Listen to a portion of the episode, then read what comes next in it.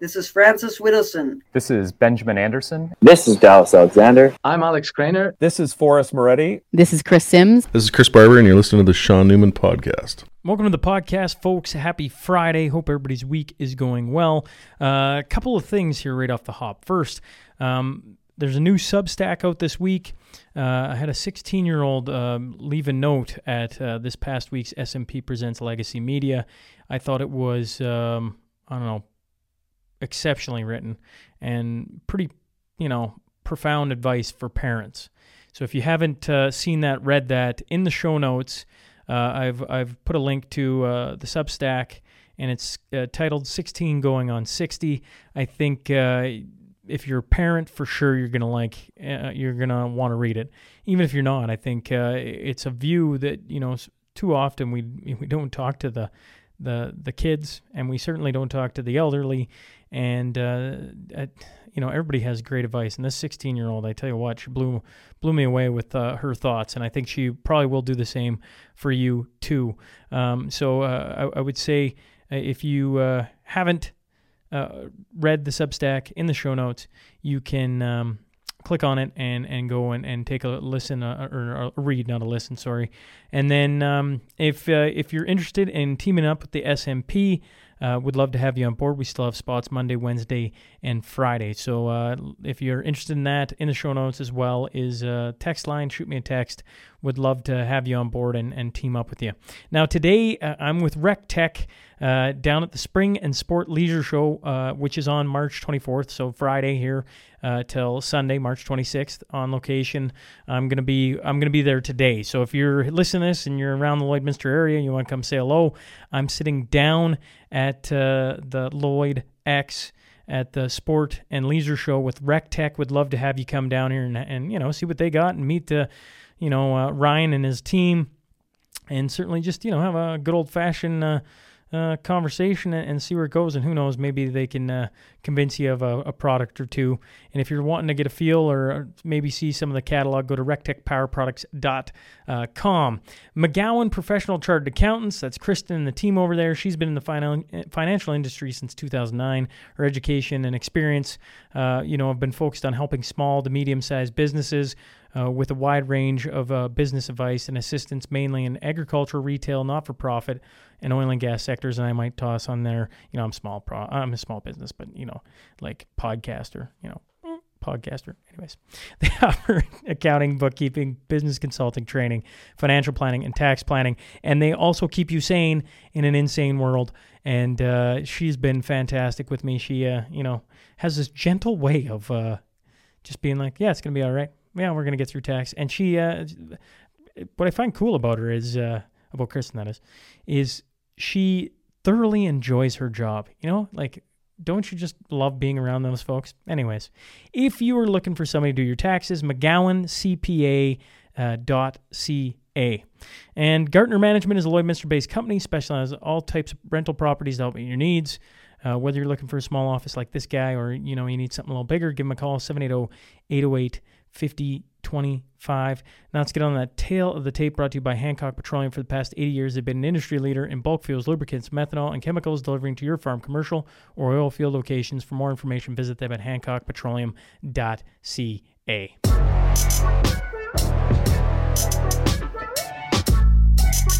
This is the live audio from this past uh, Saturday's SNP Presents Legacy Media. The speakers have a combined 75 plus years experience in uh, in media, and uh, their names are Kid Carson, Wayne Peters, Kris Sims, and Byron Christopher. So buckle up. Here we go.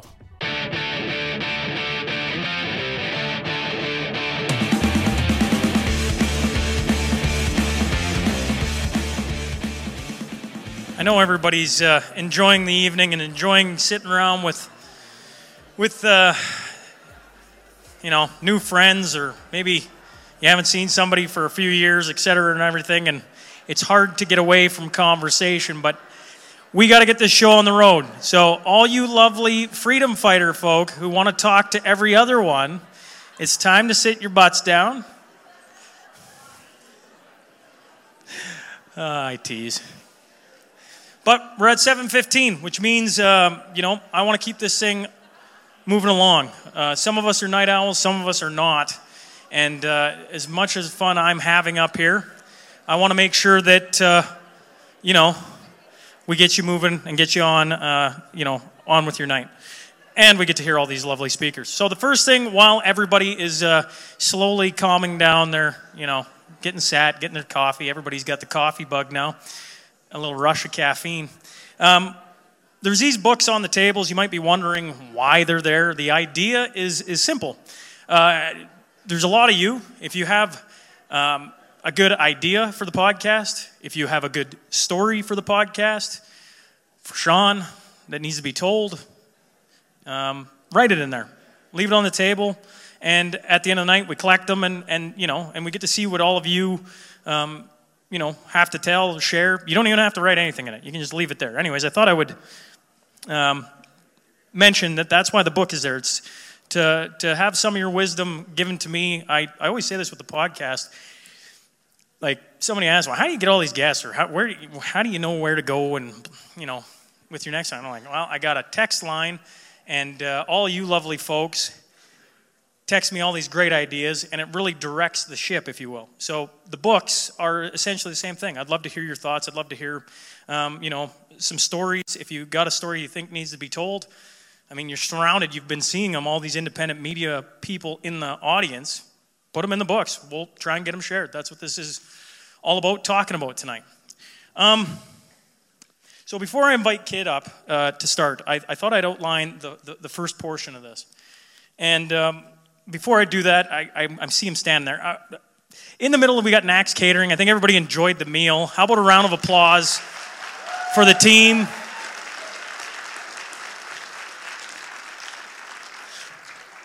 Geez, you know, Sean, Sean literally talked to him and he's like, go stand there and I'll talk about you. And then Sean gets wandering back and forth, and this is where my brain is today. So we'll see if we can't uh, read some notes and, and actually keep this show on the road. The, the first hour of this I think most people have seen a TEDx talk. We got four speakers. They're going to come up. They're going to give you 12 minutes or less of their thoughts on the given subject, which is legacy media. I let them go wherever they want to do. It's going to be bang, bang, bang, bang. And then when that's all done, uh, you know, we're going to take a 15 minute break. So if you got to go pee and, and things like that, I get it. And then we come back on and we do the roundtable portion, which I hope you're attentive listening. I hope you're, you're jotting some questions down in the poll. I hope you're voting because that's what the second portion is. In saying that, our, our uh, actually, here, here's Sean, read his notes. The idea of this came from a guy actually was podcast guest. He, he showed up tonight's show, so I had him come sit with me because I, I thought it was funny. You know, I, I, have been telling this story lots. Everyone, where did you get this idea from? In the middle of COVID, in the lockdown portion, I had this guy on, Mike Kuzmisis. It was episode 215, and I'm at episode 400 now. So it's a while back. And we were having a discussion of like why they don't get a bunch of smart people in a room from Alberta, have them discuss COVID, and go, well, we could try this, and we could try this, and we could try this. And certainly, a lot of us in the room will go, they never wanted that, and things like that. Fair. But at the time, I was like really angry about it because I'm like, we're a bunch of problem solvers. Let us solve a problem. And the first SNP Presents was born out of that conversation. I don't know if Mike ever knew that, but that's, that's where the SNP Presents came from. Solutions for the future. Let's bring a bunch of smart people together. Let's have them discuss something that is uh, on everyone's mind. And I don't mean to think we're going to get an answer tonight, but certainly some conversations will be started. And um, I'm always curious to see what happens when that happens because, you know, for three years, maybe longer, They've been telling us not to talk to each other. So we're not going to do that. We're going to talk. So the first speaker is uh, this guy who, uh, you know, you probably all know. He, he was this famous radio, uh, I don't know, was it DJ? Can I say DJ? I don't know. Is that still a thing? Personality? And he did this 11 minute commentary on the Freedom Convoy. And, well, we all know the rest of the story. He's no longer there. So please give a round of applause for the first speaker, Kid Carson.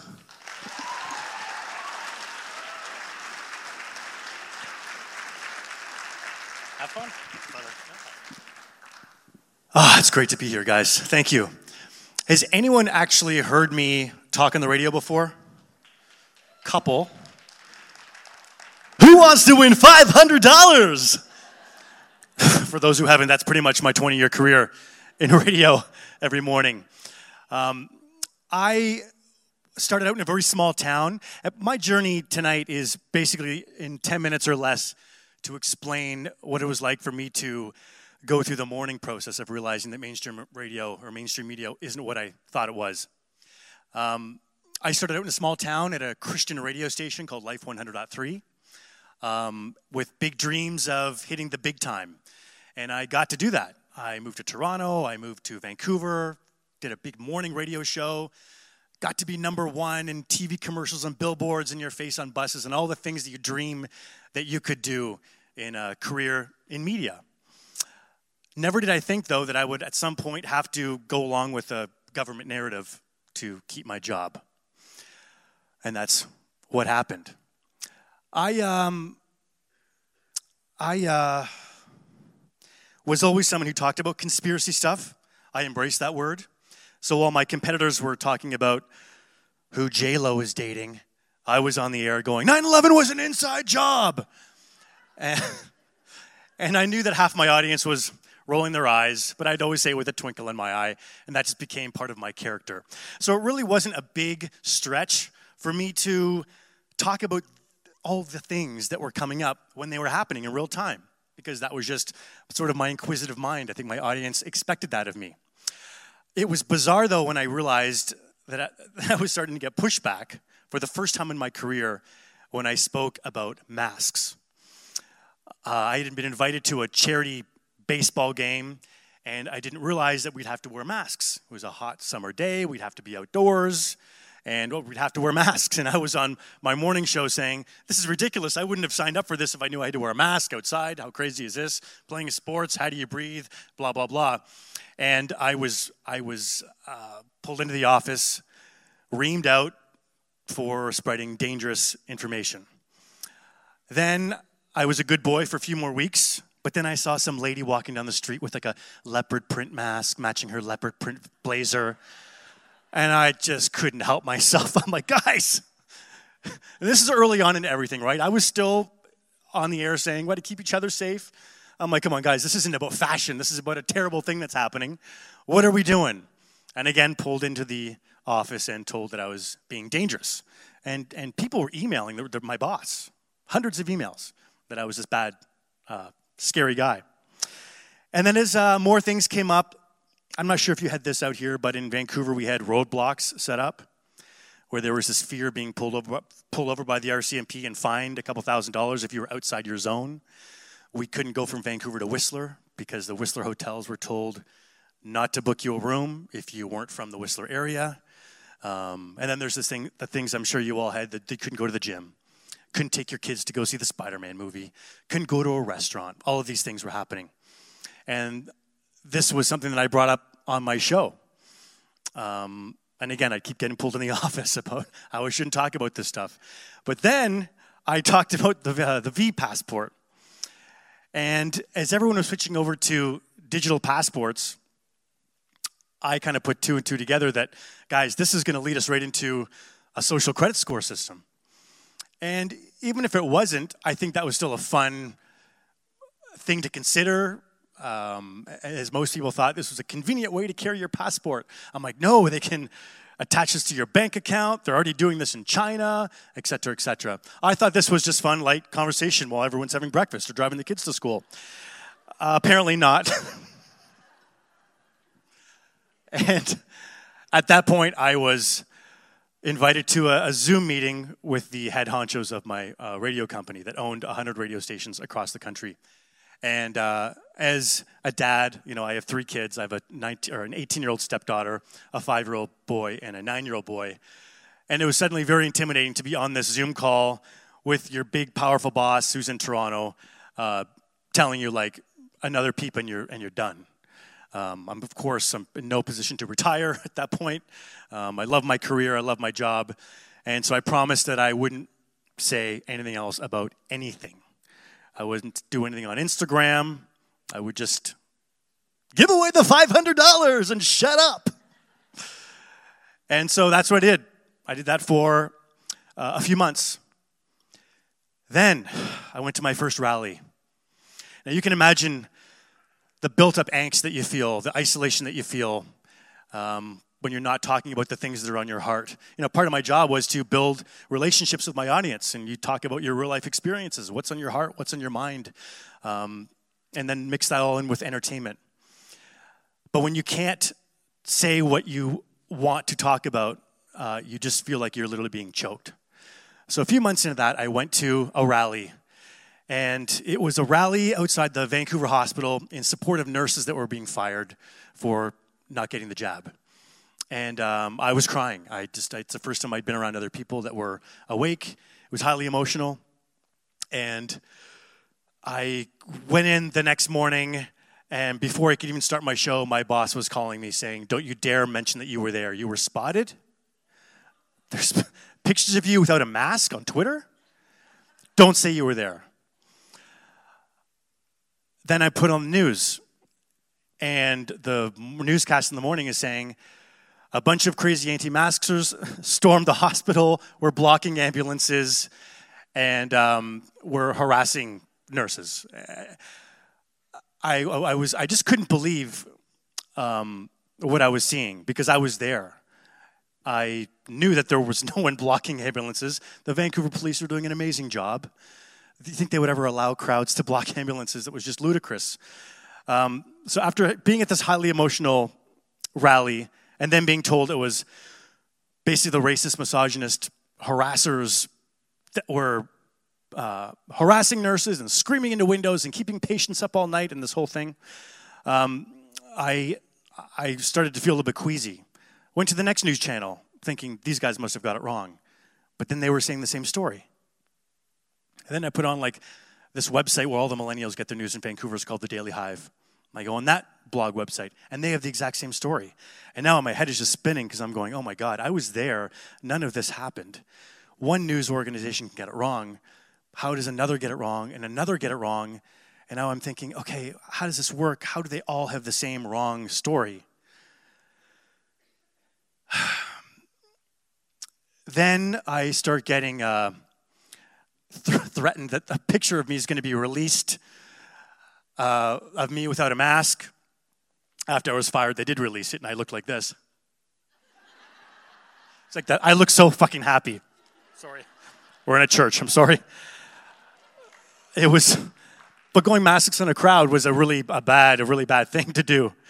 Um, anyway, so I had to not admit that I was there. I had to kind of bury all of that. A couple more months goes by, and then Ottawa happens.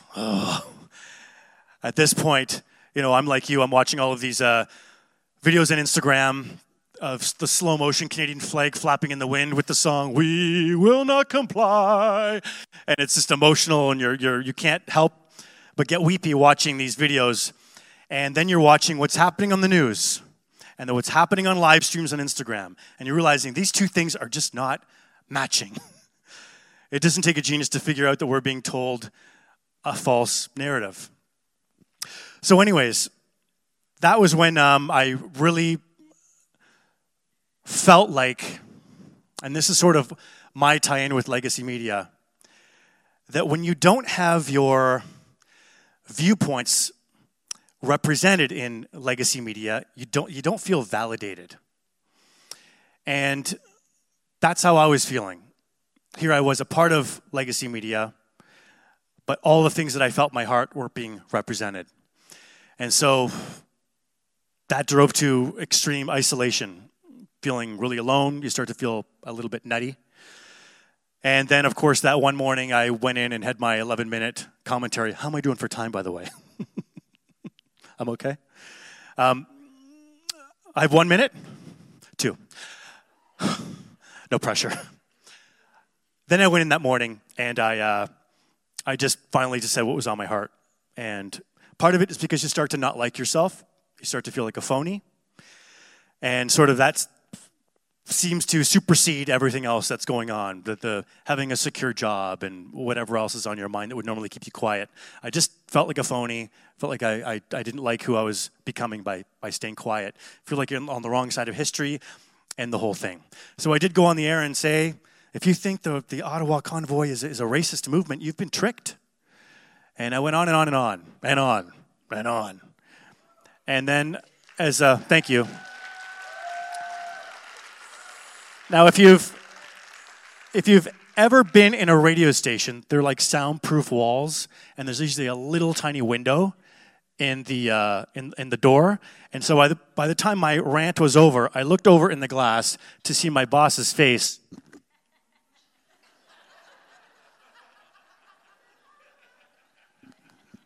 Squeezed into that little window, and he kindly invited me down to his office, where I just slowly picked up all my things, my favorite headphones, and I knew that I wouldn't be back in that room, and that was my uh, that was my last day.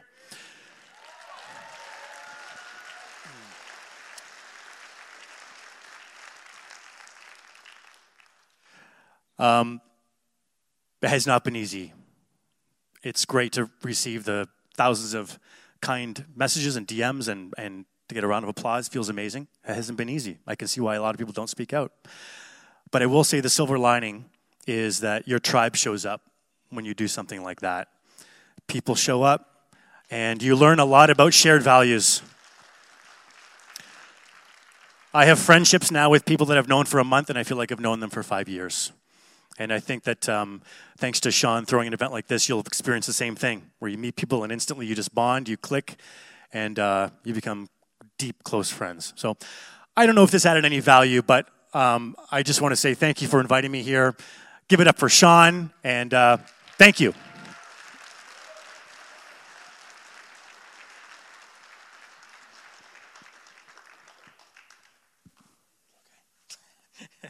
Kid, did I do okay? Yeah, yeah, I think he did all right.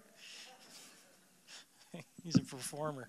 Yeah, I, I chuckle about these shows because, you know, I, I don't think there's, you know, it feels like a dinner theater, but it's it's not like dun, dun, dun, you know we don't got things going on, and then kid gets up here and starts doing his radio, and I'm like, well maybe maybe I was wrong a little bit about that. There is a little entertainment in there. Um, the next speaker uh, I, I, mentioned earlier uh, was on the podcast episode 150. It's the first time I'd ever heard of a guy named Byron Christopher, and uh, you know I read his Wikipedia page, and I still remember it. Armageddon like blood and guts crime reporting. And I'm like, well, that sounds interesting to me. Now, he's been on the podcast twice now. He's uh, kind of become a, a, a, quiet little mentor of mine, if you would, you know. I call him the original truth seeker. There's probably many before Byron that he can regale us all about. But he spent 40 plus years in media. Um, CBC, 630 CHED here in Edmonton, Grant MacEwan, NAIT, uh, he's broke stories, you know, in multiple countries. Uh, you know, like he can. There, there's a lot there that I can't get in, in in a in a minute little blurb. So, without further ado, let's give it up for Byron Christopher.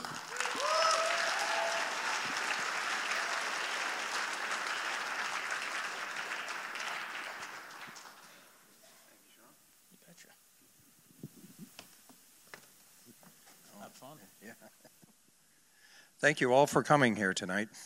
I, uh, I feel honored that Sean would ask me to speak to you. I don't, I'm not a churchgoer. And, uh, but I was here once to watch a football game. I sat up there, yeah. Uh, Sean had asked me to speak, and the topic was the, uh, the media, the mainstream media. Most of my career was in what they now call um, traditional media. Um, I, I'm quite ashamed of it, really. I'll get right to the point. I was born in 1949, as long before television came out. I idolized radio. I get into radio, and I'm, i feel honored to, to sit uh, with Mr. Carson. I too was a disc jockey, but I was not nearly as successful as him. Um, I turned around when I worked at CFRN FM in Edmonton in the West End, same location. I did the afternoon show. Uh, being FM, we, we didn't announce every song. Uh, we played three songs in a row, and I found it boring. So I would walk around the building, and I got out to the teletype machine where we had news coming across. We had a, a national news summary every hour. And at the very bottom of the summary, was a story from Iran, Tehran, the square. There had been a massacre there. 700 people died. I questioned one of the announcers, why is that at the bottom of the newscast? It should be at the top. That's not right. And his response is, well, if you think you can do better, you should get into news. That was what inspired me to do documentaries. And I mentioned this story to students at NAIT years later of how I saw a summary, and the massacre was so buried at the bottom. It pissed me off, and I made enemies by complaining about it. So they said, Well, if you think you can do better, get into the business. Well, now that you've been in the business, what do you think? And I said, Well, it's not quite what I thought. It's worse than I thought. It's far worse. And I've always, even though I worked at Mother Corp, as we called it, I would uh, say at staff meetings, I don't think, I don't think it's fair to people that don't listen to us that they should pay taxes to support us. That's where I was coming from. And, and they said, well, well, how do you think we'll be funded? And I said, well, I think it would be okay if people donated money and got a tax donation for that, you know, tax write off. That'd be one thing. And they didn't like that. And I said, look, quite frankly, we have a French outfit here in Edmonton. I could go on the air tonight at 9 o'clock and swear. For five minutes, nobody would complain because nobody's listening. And that's true. And, uh, and they said, no, we're filling a mandate. And I said, you know, you know what I think the greatest threat to journalism is? Two things mortgages, car payments. Biggest threat. Yeah. Uh, so kids um, asked me today, how do I, and Sean did too when we talked about me coming here. He said, What do you think of journalism today? I said, Well, when I got into it in the 70s, there was a sense of honor and pride. It didn't matter if you worked for CTV, Global, or ITV was then, Mother Corp, or wherever. You had that sense of honor. It was sort of like joining a church. There was sort of sacred. Now I feel it's like a whorehouse. Uh, I don't mean to be crude about it, that's how I feel. I mean, you've got government sponsored, uh, assisted companies that are in the media if they weren't getting these handouts, they would collapse. They shouldn't be in business if. if Look, if I opened a shoe store downtown on Jasper Avenue, I never had any customers, I wouldn't expect the government to bail me out. I tried it, I failed, and I move on. And these companies, the thing, the thing that pisses me off is that when you watch TV, they should say at the very beginning of every newscast how much of it is is sponsored by the government. 60% of their budget, for whatever it is, be right up front, full disclosure. Transparency is so important. But I look at TV, and I don't watch a lot of TV. The last time I watched a TV newscast fully was about 32 years ago. I just, no time for TV. Even when I'm on TV, don't bother watching it. Sorry. I'm on a four part series on Discovery, never seen the thing.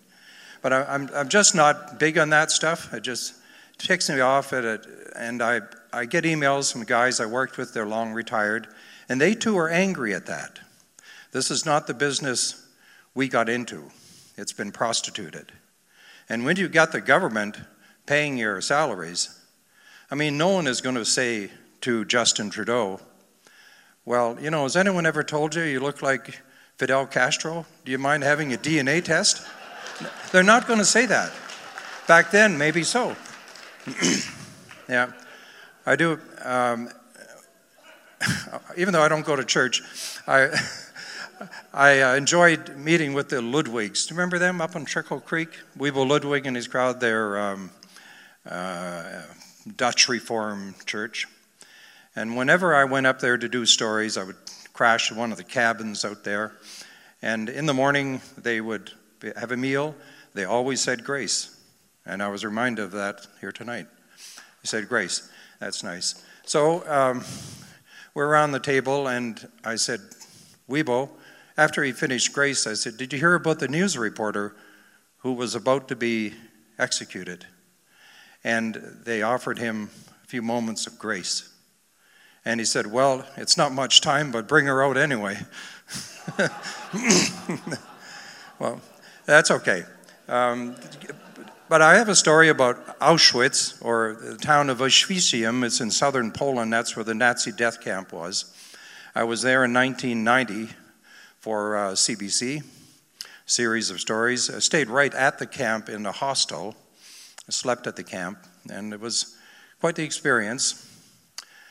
Um, the people didn't know that they were being conned. They arrived, they told they were to go to a train station. They had one hour to pack their belongings uh, cutlery, kids' toys, clothes, things like that. So they were, they were quite obedient. They marched down to the train station, but they didn't get on passenger trains. There were cattle cars, and they were locked. They could not get off until they got a place like Auschwitz. But they were told it was a relocation place. They would be sent, they were being resettled. It was all a lie.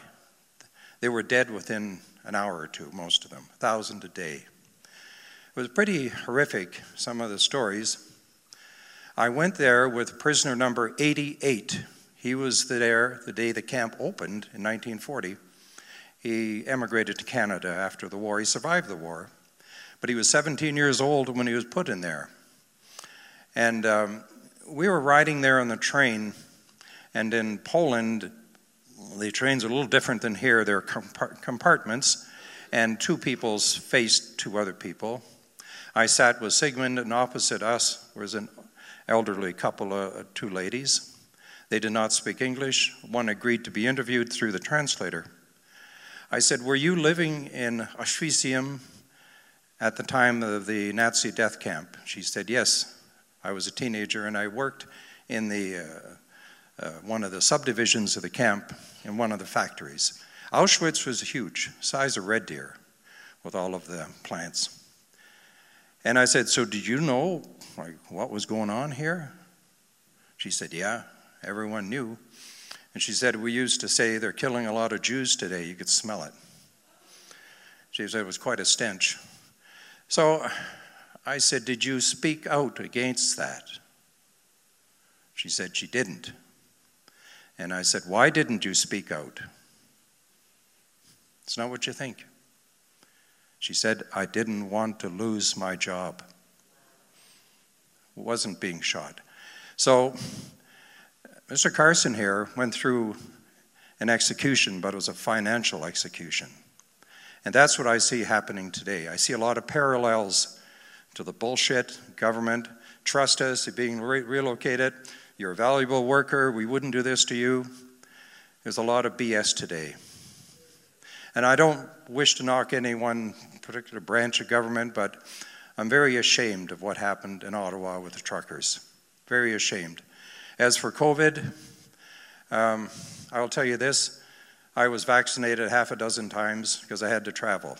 It's not what you think. It was 1969 and I was traveling to Australia. I was, I was moving there, and I had to work on a freighter to get there. So, but I wouldn't take the, the experimental injections.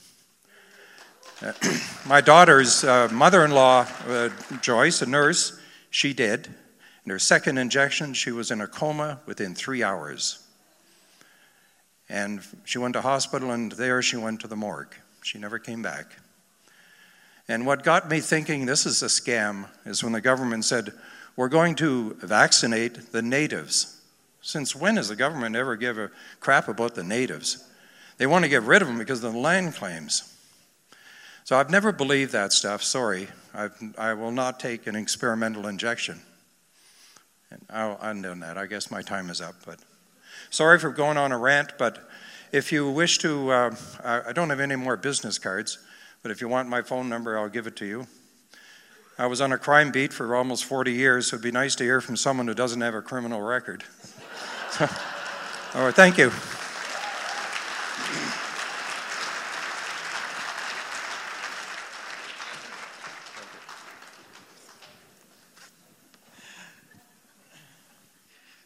Well, we having fun yet?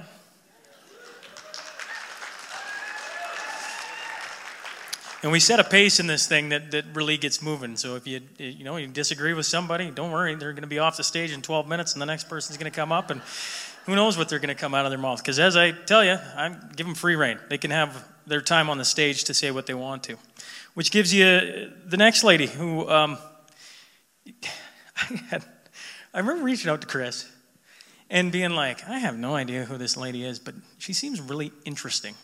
And she's, you know, she's filling my emails, uh, you know, up, and I'm reading them, and I'm kind of. So, anyways, I reached out, and I remember having the thought. I have this thought a lot when I reach out to guests.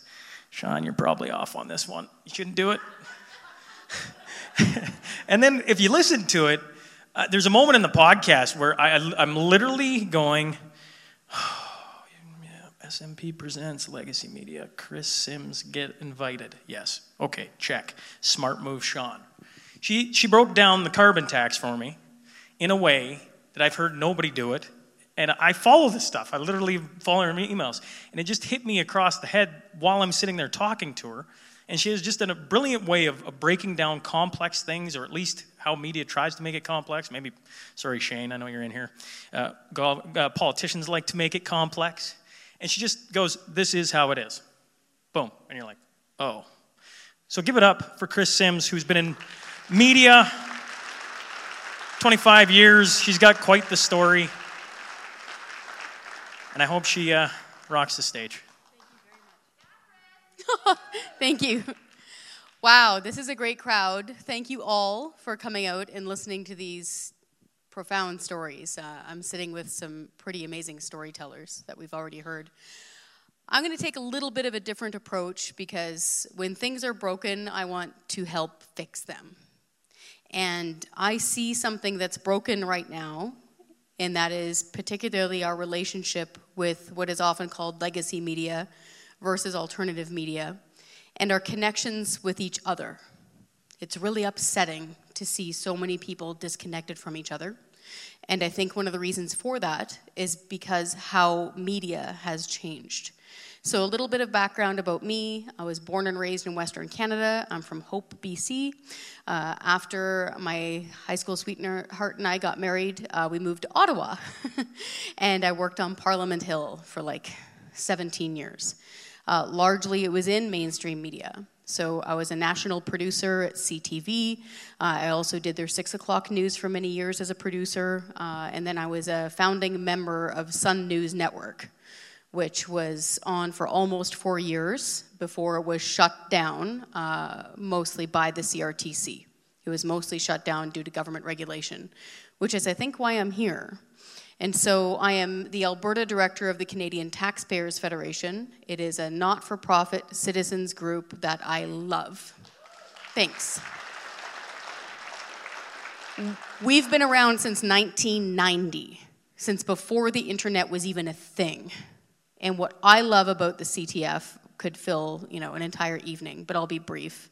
Our mission is lower taxes, less waste, and more accountable government which is why I'm talking to you right now about the media. Because at the CTF, we don't think that many of us can hold our government to account if we don't have good, solid, trustworthy news gathering and media. So I'm going to break down for you where we're at right now. And again, I've worked with tons of people in the press gallery. I still know them, I still love them, and I'm frankly confused by what's been going on for the past several years. I don't know why mainstream media organizations are now taking government money. I know why, because, like he said, car payments and mortgages, yeah. But the very idea back when I was working there that you would take money from the state and then try to hold that same state actor to account? That's not going to happen. It won't. And so I want to break down for you where the money's going right now, okay? So let's start with the CBC. The CBC was started in the mid 1930s, okay, under the mandate of bringing Canadians together and reflecting Canadian culture, largely to try to buffet some of the powerhouse radio stations that were beaming up from New York, Detroit, Chicago, okay? What's interesting is that the CBC wasn't the first radio in Canada, not by a long shot. By 1933, before the CBC was even a glimmer in the eye of the federal government, we had 77 private radio stations across this country. They were delivering news, they were giving farm reports, weather updates, they even had live orchestras right in their studios from Hamilton. And so we've always had private, independently funded media. CBC starts and then it explodes. Now, the CBC costs taxpayers about $1.2 billion per year. That is an astonishing amount of money. To break that down for you, that would instead pay the salaries of about 15,000 nurses per year. So that's what we're putting into CBC right now. Also, very few people are watching. Blacklock's Reporter, which is an outstanding independent journalism organization which doesn't take a nickel of taxpayers' money, I highly recommend you all subscribe to them. They're two kick ass investigative reporters that work there right now tirelessly. All they cover is committee, House of Commons, and Freedom of Information requests. They discovered that around 320,000 people in total watched the 6 p.m. newscast on CBC across the country. Do the math. That's less than 1% of Canadians watching that. But we're paying 1.2 billion. So there, there's the CBC in a nutshell. But getting to the crux of what I think is a problem right now, and this is why the Canadian Taxpayers Federation has taken this on as an issue. We have a petition about it, we're, we're writing about it, we're speaking about it, is the legacy media, mainstream media, whatever you want to call it, outside of the CBC is now taking funding from the state. To put that in perspective, between the tax credits and the direct funding, Canadaland, another uh, independent media organization that sits on the left of the spectrum, but power to them because they're not funded by the government, they worked it out. It's around $13,000 a person. So, say uh, a print newspaper, a mainstream newspaper, signs on to this subsidy program with the state. 13 grand of your salary as a reporter depends on the federal government. Now, do a thought process. Imagine you are a reporter. You're up on Parliament Hill. Something drastic has happened. Trudeau's done it, or another minister's done it. And you're going to run and hold them to account your job depends on that guy being happy. You can't do it. Even if you wanted to do it, it would affect your way you can report. A good friend of mine likened it to imagine you're a referee, right? I'm a veteran journalist, I'm a veteran referee. I'm going to call this game straight down the middle, except I'm taking side bets on who wins. Being able to pay my mortgage depends on who wins this game, but I'm still going to ref it? You can't do that. And so, as a trained journalist, I went through trade school, okay? I know how to white balance a camera, I know how to connect an XLR mic, I knew how to ask the W5 questions who, what, where, when, why, okay? Now we're taking money from the government. There's no way that you can be a balanced journalist, a reporter, and be viewed as a balanced journalist if everybody knows you're getting paid by the government. And so this is where I've got this big question is what to do next. So I think to start, journalists should not be paid by the government. Period. So perhaps that's where we start with the solution. And trust me, I know it hurts. I think this is my 16th job. I went through private broadcasting cutbacks all the time. It happens all the time. I know folks in the industry are scared. But you can't continue on this way and keep the trust of your viewers and your readers and your listeners if you're being paid by the state.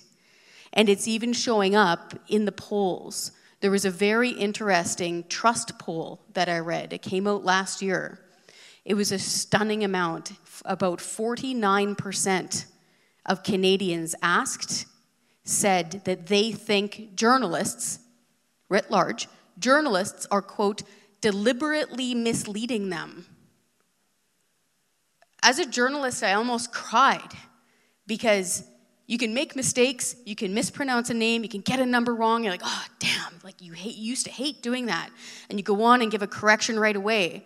But the idea that half of Canadians think you're deliberately misleading them, that should have every news manager calling an emergency meeting saying, folks, we got to earn back the trust of our listeners and our viewers.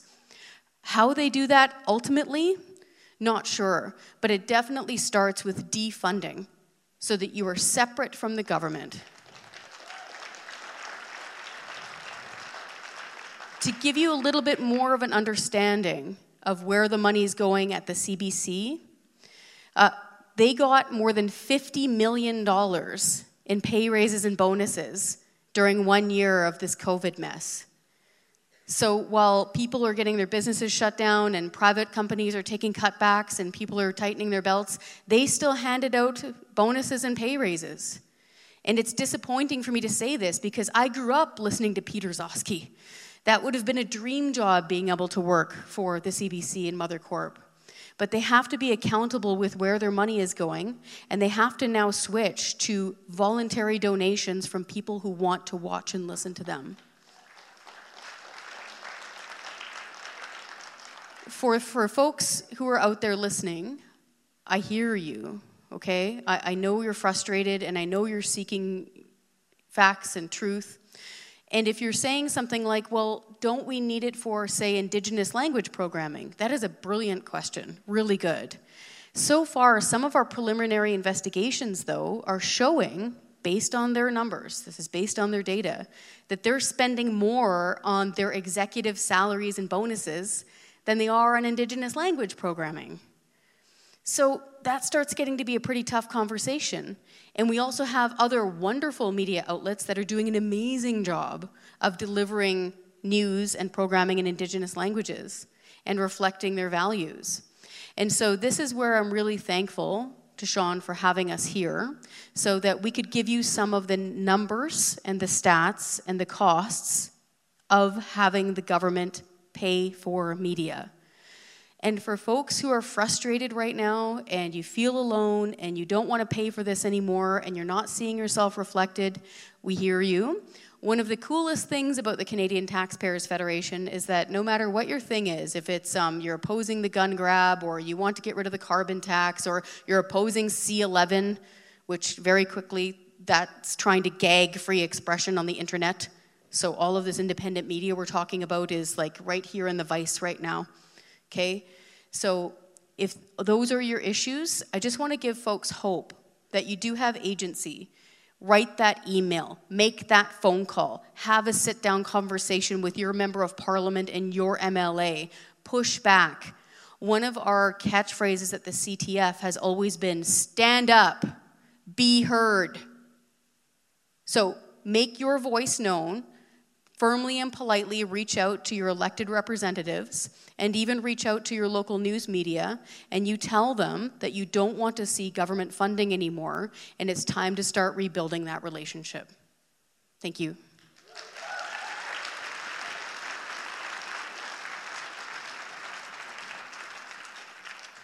Thank you so much.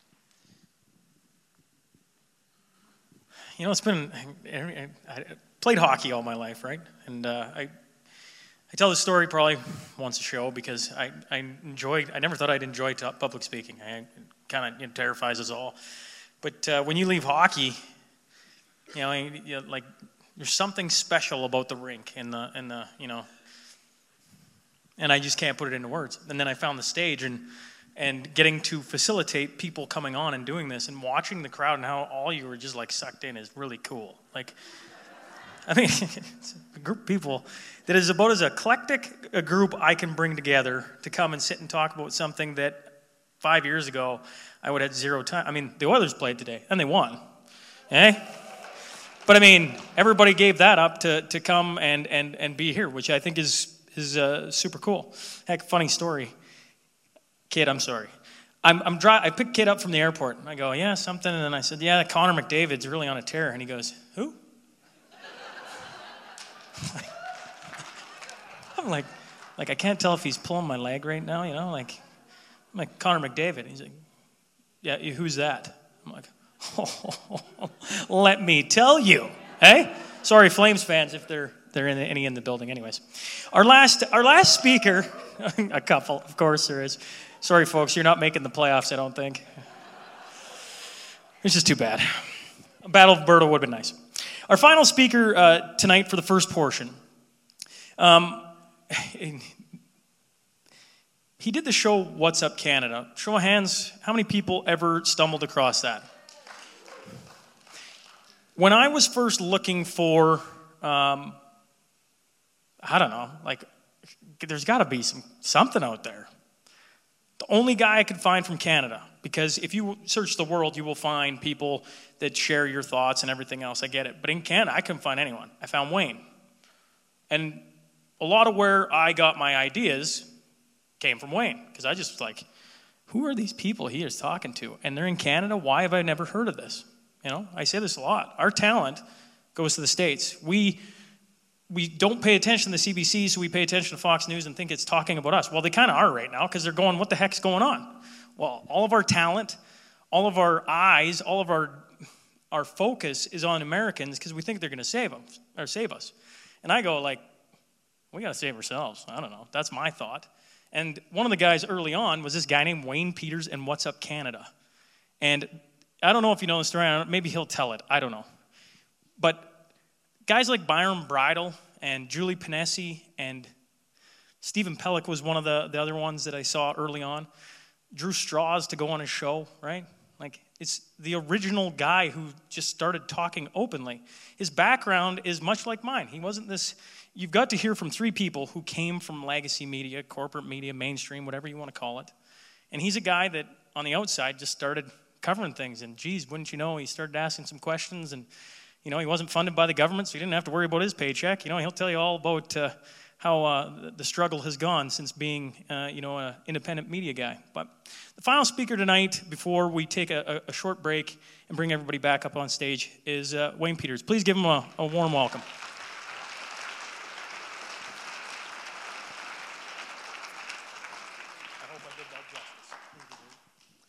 Wow.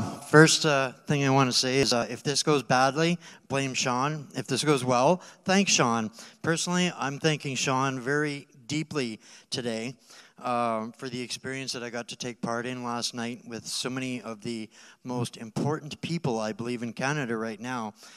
And I drove up from Winnipeg, a little bit of a funny story there, and that Sean says, Where are you flying from? I said, I'm driving. um, given the state of our flight uh, capabilities in Canada, I'm not very trusting in uh, putting my life in who knows whose hands at this point anymore. So I had a lot of time to think about what Sean was doing up here and what I was going to talk about. And quite honestly, as I was walking up to the stage, I still didn't really have a clear idea on it, but I had managed to deeply engage with so many people over the last 24 hours and listening to these wonderful, esteemed colleagues here. And I will say that now, although not that long ago, I did not see myself in the lens of being a journalist. But I knew inherently that what I'd seen happening uh, in 2018 was very wrong, and I felt very let down by the media and the people that called themselves news providers in Canada and I felt very alone and isolated uh, to the point where I literally I went to Europe to see for myself if what, if what I was seeing in the news was real, and it was not. And I came back to Canada very disillusioned about what was going on, and I very reluctantly took part in a convoy. And a lot of Canadians still don't know about this convoy, but it, the convoy that happened in, in this past winter was not the first one. It was the second big one and the first one changed things in a lot of people that um, didn't necessarily become front and center today, but they set the stage for a lot of things that happened since then. So I picked up a microphone and a camera with absolutely no formal training, media training whatsoever. I came out of left field and I had the five whys, the five W's, and I started asking questions. And I, I, I, in no offense to my colleagues, I, I literally thought that Iraq could do better than what we were paying $1.2 billion a year for. And it didn't take me very long with uh, an old 10 year old phone and a microphone to start to reach about half of the people that CBC was reaching as one man with no budget on donations and the goodwill of Canadians that respected what they were hearing. I wasn't always right, I wasn't always perfect, I was definitely not polished, but I was genuine and I was real. And that I have seen duplicated a thousandfold in the four years since. So when I was coming up here, thinking about all of the things that I could talk about, it was wide open. Thank you for that, Sean. a little bit of direction might have helped. I wouldn't be in left field, but I have a captive audience, so it's the perfect time for that. But I really struggled with what to, to talk about to leave value and meaning. So I wanted to talk about some of the things that I had learned across my adventures since taking this path. And the number one consistency, and I heard it still last night, is I felt so alone. Doesn't matter where you go in Canada, feel, people feel the same way. Because we inherently have trust in the people that we elect and that the choices that they make are going to provide for a society so we can do what we do best, and that's earn and problem solve and create meaningful lives for our communities. But we've been gaslit for so long, so badly, that it's created this atmosphere, I believe, where it has eroded our, our, our, our willpower. They have stolen our dignity, and we've allowed them to do that one lie at a time. Every time they tell a lie and force us to comply, a little bit of us dies inside. And after a period of time, I look around and I saw so many people that had the same look in their eyes as a whipped puppy. And that frightens me. Or it did frighten me. But now I see an entirely new environment evolving as people are realizing, and I very proudly wear the conspiracy theorist label. Because in my mind, News journalism would not exist if not for conspiracy theorists asking difficult questions and not quitting until they get to the answers. Like it or not, until you get to an answer, and that was missing. And I didn't think that I could do it justice, but I was going to do it anyways. And one of the things that I've also learned throughout this process of, of dealing with what we're up against is a completely different culture. Our, our most of us, uh, I'm pretty sure, if I ask out here, is there anybody that five years ago saw the future for their children the same way they see it today? Anybody? No, me either. And one of the biggest significant things I think that I can I can see and take out of this as to what we're seeing happen is we grew up in a country that we elected people to serve us. And traditionally and typically, whether it was from the municipal level, the librarian, to the federal level, people served uh, with gratitude. It was a, grati- a servitude with gratitude mentality that has now changed to an elite rulership mentality. You either comply, show you that you are politically reliable, or you will be excised from the system. Questions are not tolerated. And this, to me, is the most dangerous thing in the world that is coming at us, and it's coming at us under simple little acronyms DEI, diversity, equity, inclusiveness, ESG, environment, sustainability, governance. All of these things that are meant to eliminate everything that allows us to be expressive, to be unique, to create exceptionalism? Do we want mindless drones taking after the taking uh, care of the important things in our society, the things that matter that make our world go around, or do we want people that show an aptitude, an exceptionalism, an ability or a desire that is above the rest? Because that's what they are eliminating. Through these programs, they are eliminating any kind of uh, meritocracy and ultimately democracy. Because if we are all compliant and think exactly the same thing and are 100% politically reliable, we are easily to manage. And this is the cultural shift that I am seeing uh, happening and, and pervading ev- everywhere from the librarian to the janitor, um, they take an attitude of it is their civic duty to enforce the correctness upon you. And that is the elite mentality, that elite uh, ruling mentality, where if you are not politically reliable, they will show you the contempt. You will be genocided, uh, for lack of a better term, because their utopian reality uh, dictates that our entire so- social self worth is wrapped up in the avatar space. And it is literally a test run, I believe, in seeing how populations and societies will tolerate the execution of personalities and personnel. And right now, it is, to me, the independent media, the free speech people, the people that are digging for the truth, are the last stand against that.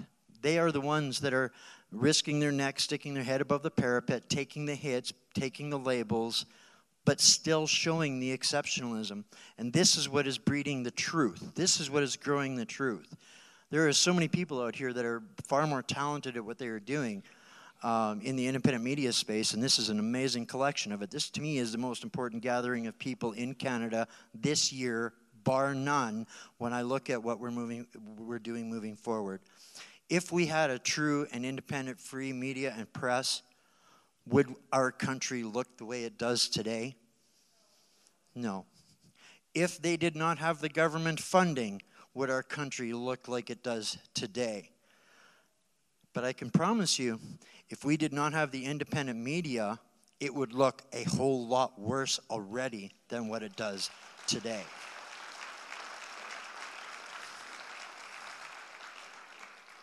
So, the number one thing that I hope that people embrace out of all of this, Shaun was really looking to catch lightning in a bottle. And whether he realizes it or not, I think he's already done that. Just through the uh, connectivity that has I've witnessed with my own eyes over the last 24 hours with people from across this country taking the time out of their, their lives to, to come all the way to Edmonton to do they didn't know what, but they showed up anyways. And this is the kind of thing that steps out of the box and allows for opportunity and solutions. So I really think we all deserve, uh, Shaun a massive applause uh, and gratitude for doing something sorely needed in Canada, and I hope he does it again real soon.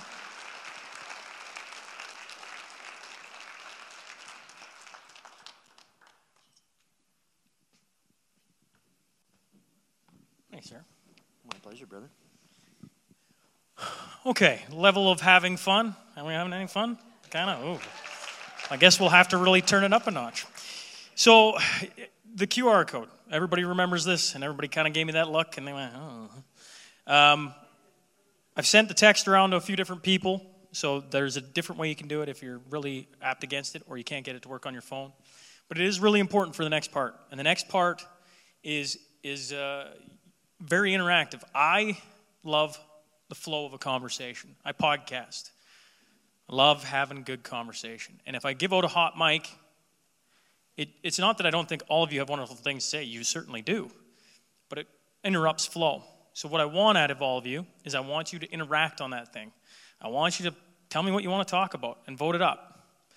Because that's what we're going to start here in about 15 minutes, okay? So, 15 minutes, uh, I think they put a little bit of water at the back, bathroom, of course. And what comes next is everybody's going to be on stage. We're going to try and interact with your questions for around an hour, and then we're going to let you get on with your night and everything else. I appreciate you uh, entertaining my brain and how it works because this is a lot of fun for me to see these different people. They keep giving me compliments. I, I keep laughing. I'm like, I, all I did was put them on a stage and give them a mic, you know?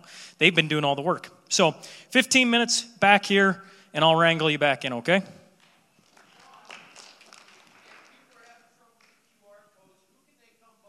They can go bug Mr. Twos and uh, have have a little fun with that. If you if you can't get the if you can't get on the polling thing, no, just Nadine Ness has it as well, okay? I have it as well. There's a few of us in the crowd that have it. I sent it to Nicole Murphy over here with East Anchor Media. So there's a few different people who have it. Please interact. And harass twos. You invite all these um, independent media, and you've heard a couple of them reference last night. So, uh, one of the cool things we did this weekend is last night, a whole group of us. And, folks, I'm going to ask that you end your conversations. It's funny how this place works, but it's conducive to sound, music, things like that. And even though you think you're having a nice, quiet conversation, it sounds it sounds really loud up here, and I can't imagine if you're you got people talking behind you.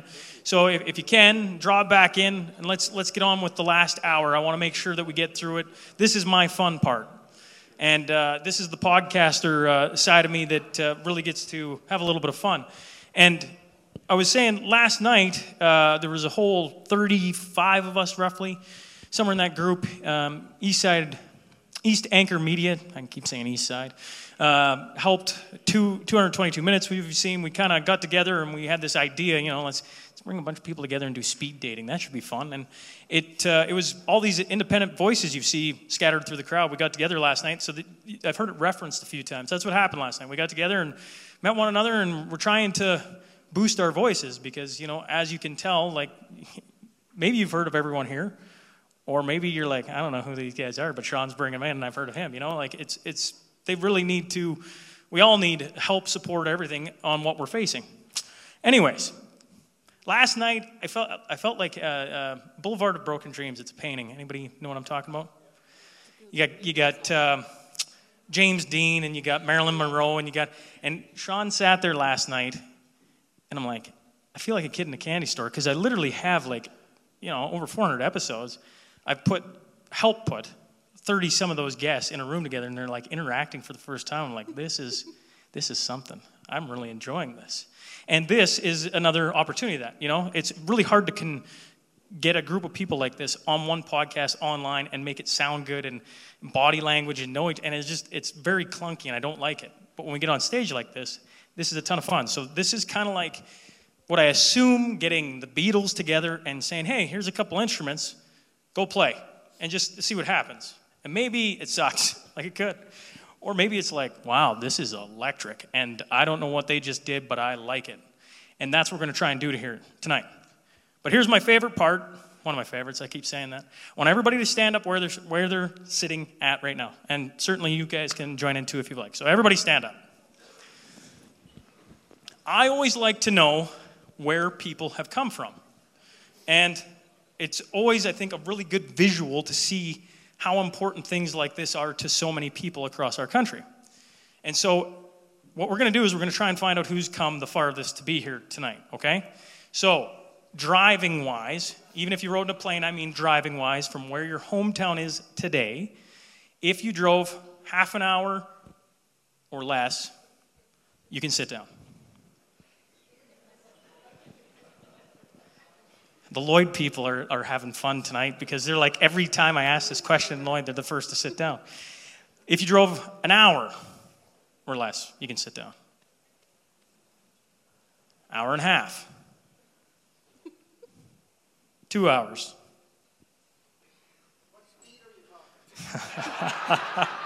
Danny Hozak, folks. Three hours. Four? Okay. Five.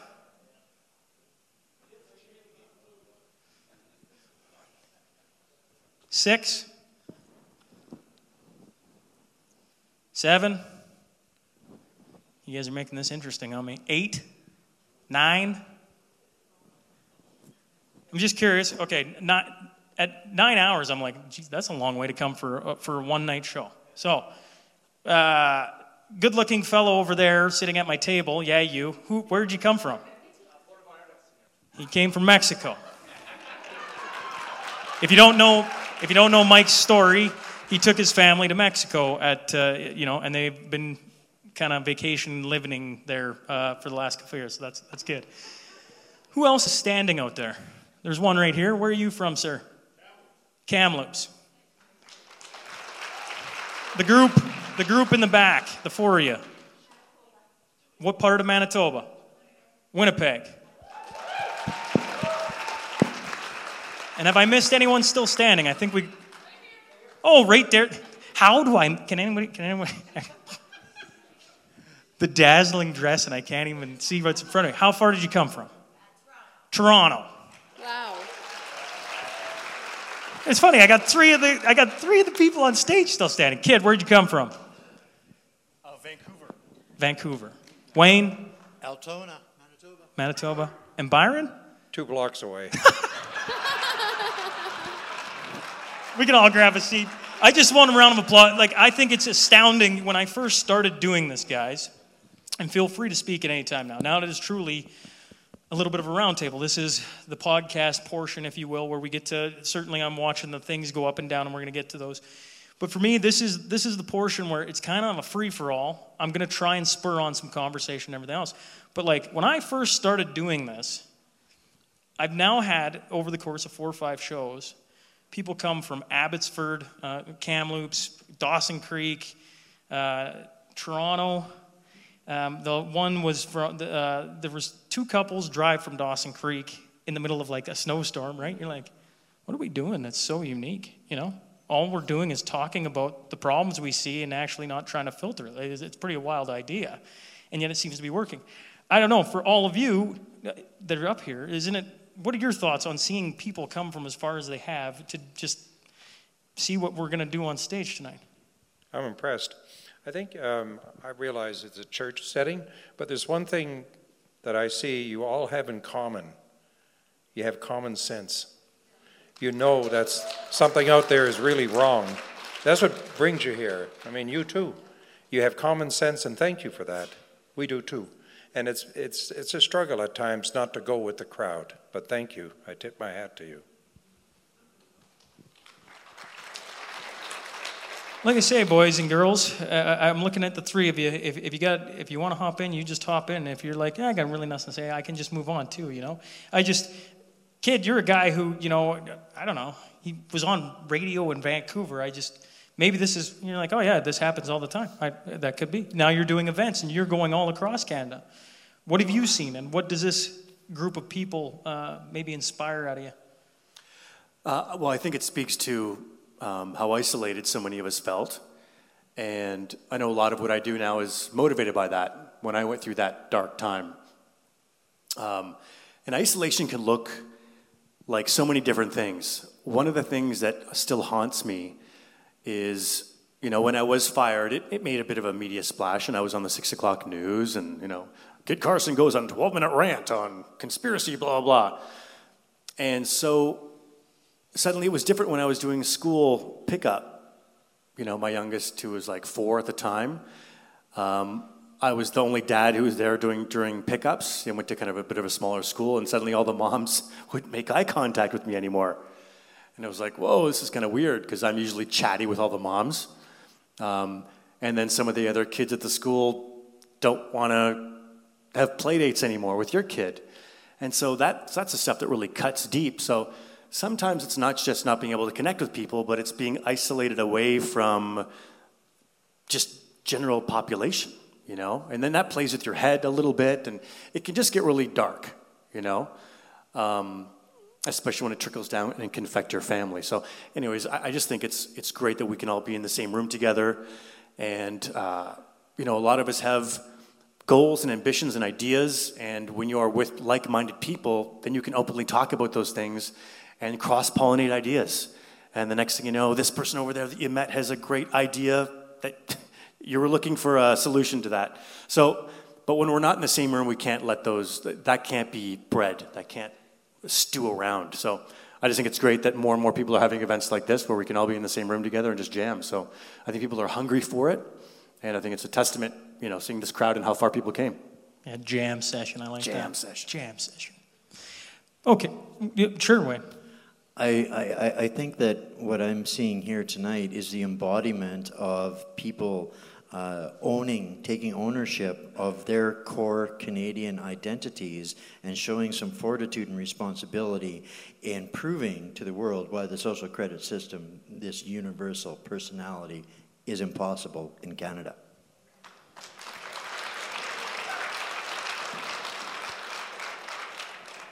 At the Taxpayers Federation, we're always trying to help people be heard because quite often we'll get phone calls from people who feel that they don't have agency. What can I do? You know, I, am going out of business, my taxes are too high, uh, I can't afford to fill my pickup truck. And something actually in the last few years that I noticed was see, quite typically, people might Google and find my phone number and call me, and they think I'm like the government tax lady, and I can help them like with their taxes or figure out their you know bankruptcy or something. And qu- instead of just saying no, I would say, "So what's up? How are things? How's it going?" And it used to be every six weeks or so where somebody would say, "You know what? It's not great. I'm at the end of my rope." Especially in British Columbia, where everything's unaffordable. Uh, I'm working two jobs and I just can't make it. And the one that hit me most recently before I left British Columbia was this lady. She was in her 60s and she phoned me, and it was actually about taxes and it was about not being able to fill up vehicles. And she was almost crying. She was living in a basement suite in a house in Chilliwack with her adult son. Her adult son had just had a divorce with his wife, so he had to split and go live with his mom. The rent in the basement suite was $2,600 a month. Okay, and so for folks who don't know, you know, where Chilliwack is in relation to, say, Maple Ridge, it's about a solid hour, depending on traffic, maybe an hour and a bit to get up and over there. And her son was a tradesman, went put himself through school, working his backside off, trying to get to work. She phoned almost crying, saying, My son can't afford to fill his pickup truck and get to work because gasoline was over, two, diesel was around $2 a liter. And a huge majority of that is taxes. They have the highest fuel taxes in all of North America in British Columbia. And getting to this point, seeing so many people coming out to talk about their issues, their take on things, it gives me hope to think that they're taking agency back, that they have a voice, that they can stand up and be heard, because that's what I really hope we're able to give to people. So, so that's what I see when I look out right now, is people standing up and being heard. The first question on here is um, what are you going to do differently when Bill, uh, Bill C 11 gets passed? And I throw it out to all four of you because I think maybe before we get to what we're going to do, maybe one of us, and I'm hoping, I, am looking at Kris, but, I'm, I, but anyone can jump in this. Can somebody just break it down for me? Like, this is what Bill C 11 means. I think the audience would be uh, greatly benefited by if we're going to talk about it, let's define what it is first in case somebody doesn't know. For sure. Uh, thank you for that. And it's a great question and it's critical.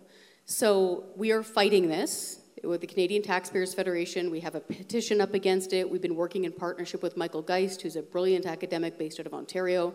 We've been, my great partner, uh, Jay Goldberg, he's the Ontario director. He's been going to Senate hearing meetings, he's been writing letters, he's been having meetings. What Bill C 11 is, is a government initiated bill, meaning it comes from the House of Commons, in order to regulate online expression. Now, what's interesting and scary about it is that this isn't in order to, say, keep terrible things off the internet. So, those evil, terrible crimes are already within the Criminal Code of Canada. No, this is in the Canadian Heritage Ministry.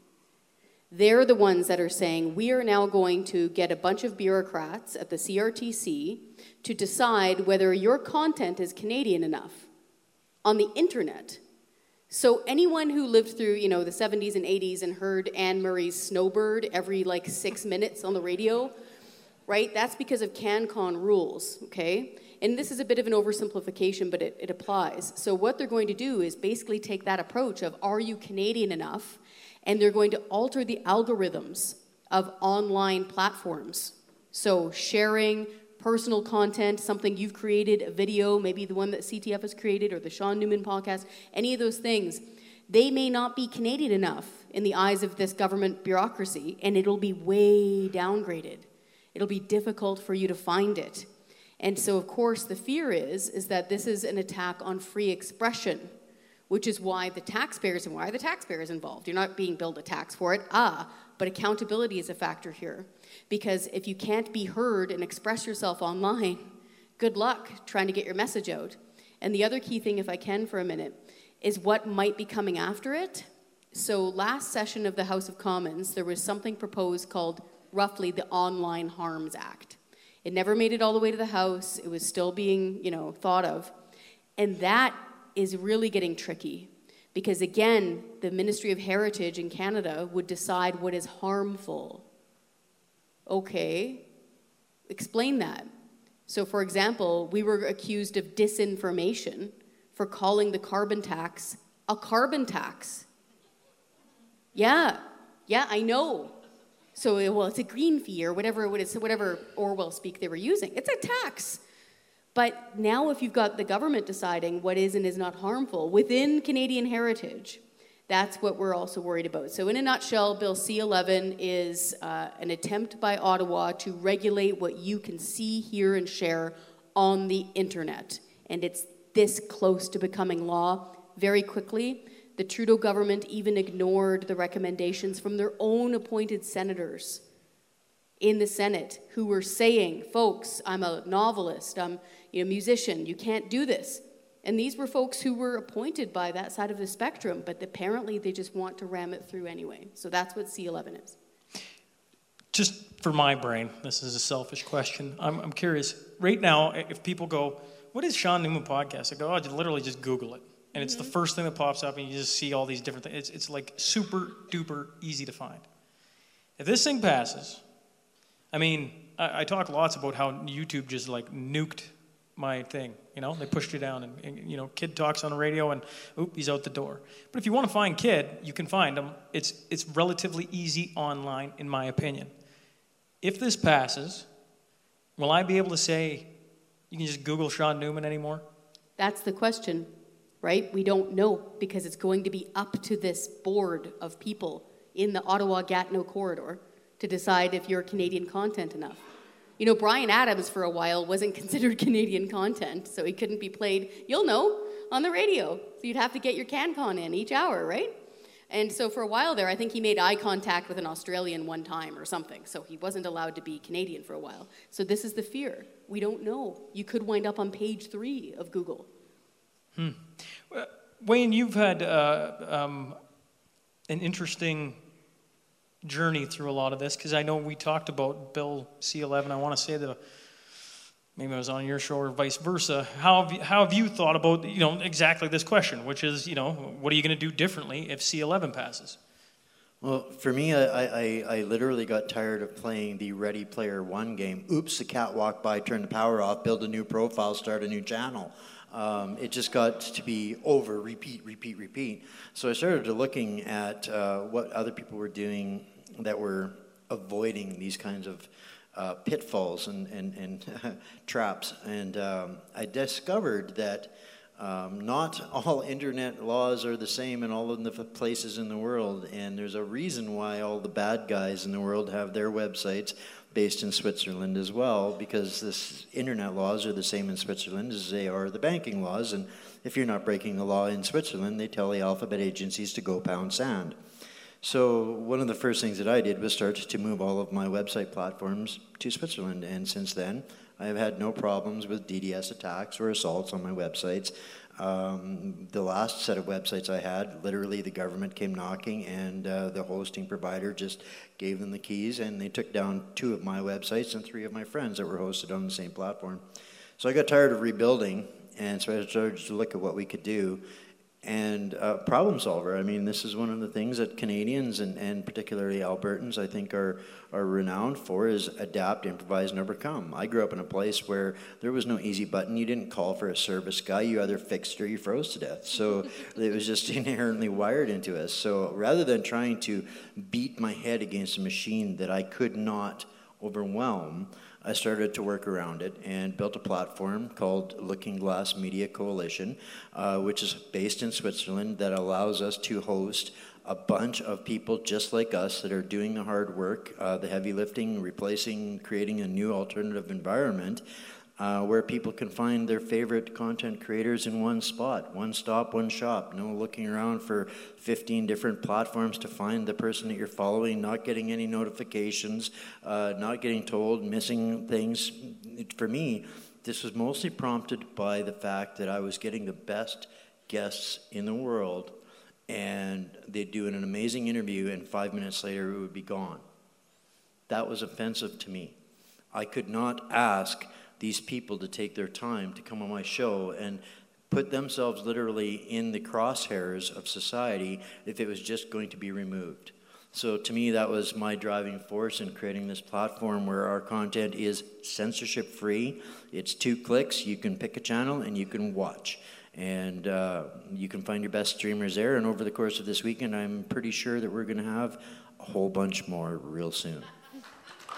So, does Bill, Bill C11 not scare you then?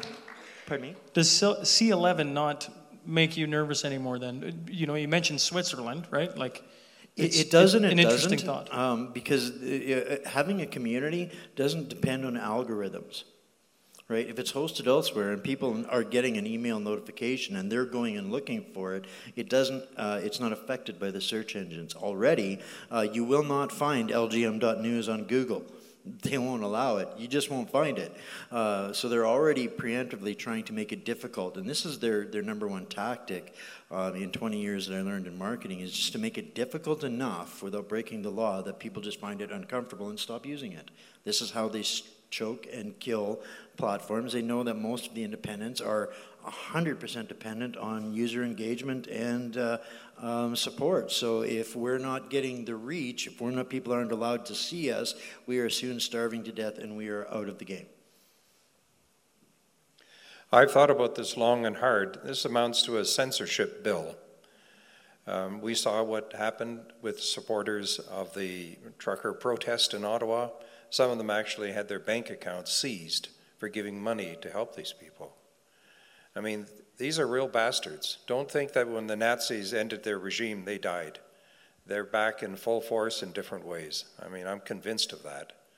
Uh, my, to answer your question, I think I'm going to take your advice and maybe look at. I have a blog, and it's. I, I, think I'm just being honest with all the stories I put up there. Uh, there's 50 or 60 of them now, and I. I mean, put it this way: I'll never get a Christmas card from Justin Trudeau. Never you know, or from his dad in Cuba. it ain't going to happen. But, you know, I may look at uh, moving that site. I don't want to see it censored. There's a lot of good stuff on there. Um, story of a, a pedophile judge in Edmonton. He got caught, videotaped himself, having sex with a native kid. Court of Queen's Bench Justice. What happened to him? They made a deal. He quit. They didn't charge him. And if I gave you his family name, you would be shocked. He was well connected. His brother was a very well known politician. But that's what happens, you know, and I confronted a judge over that. He met me at an event and he said, What are you working on, Byron? He was retired. Court of Queen's Bench Justice. His name was Ernie Marshall. That's not the offender. He, I said, Ernie, I'm working on a story about one of you guys.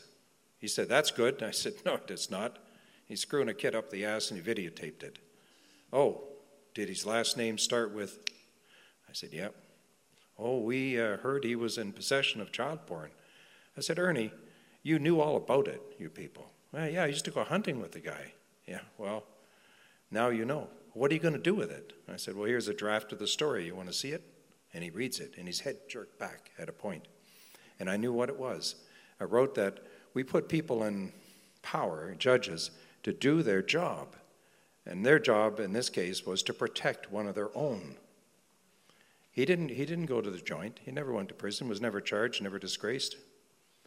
One friend of his family, by the way, the judge was a big time liberal, a friend approached me and said, Don't do the story.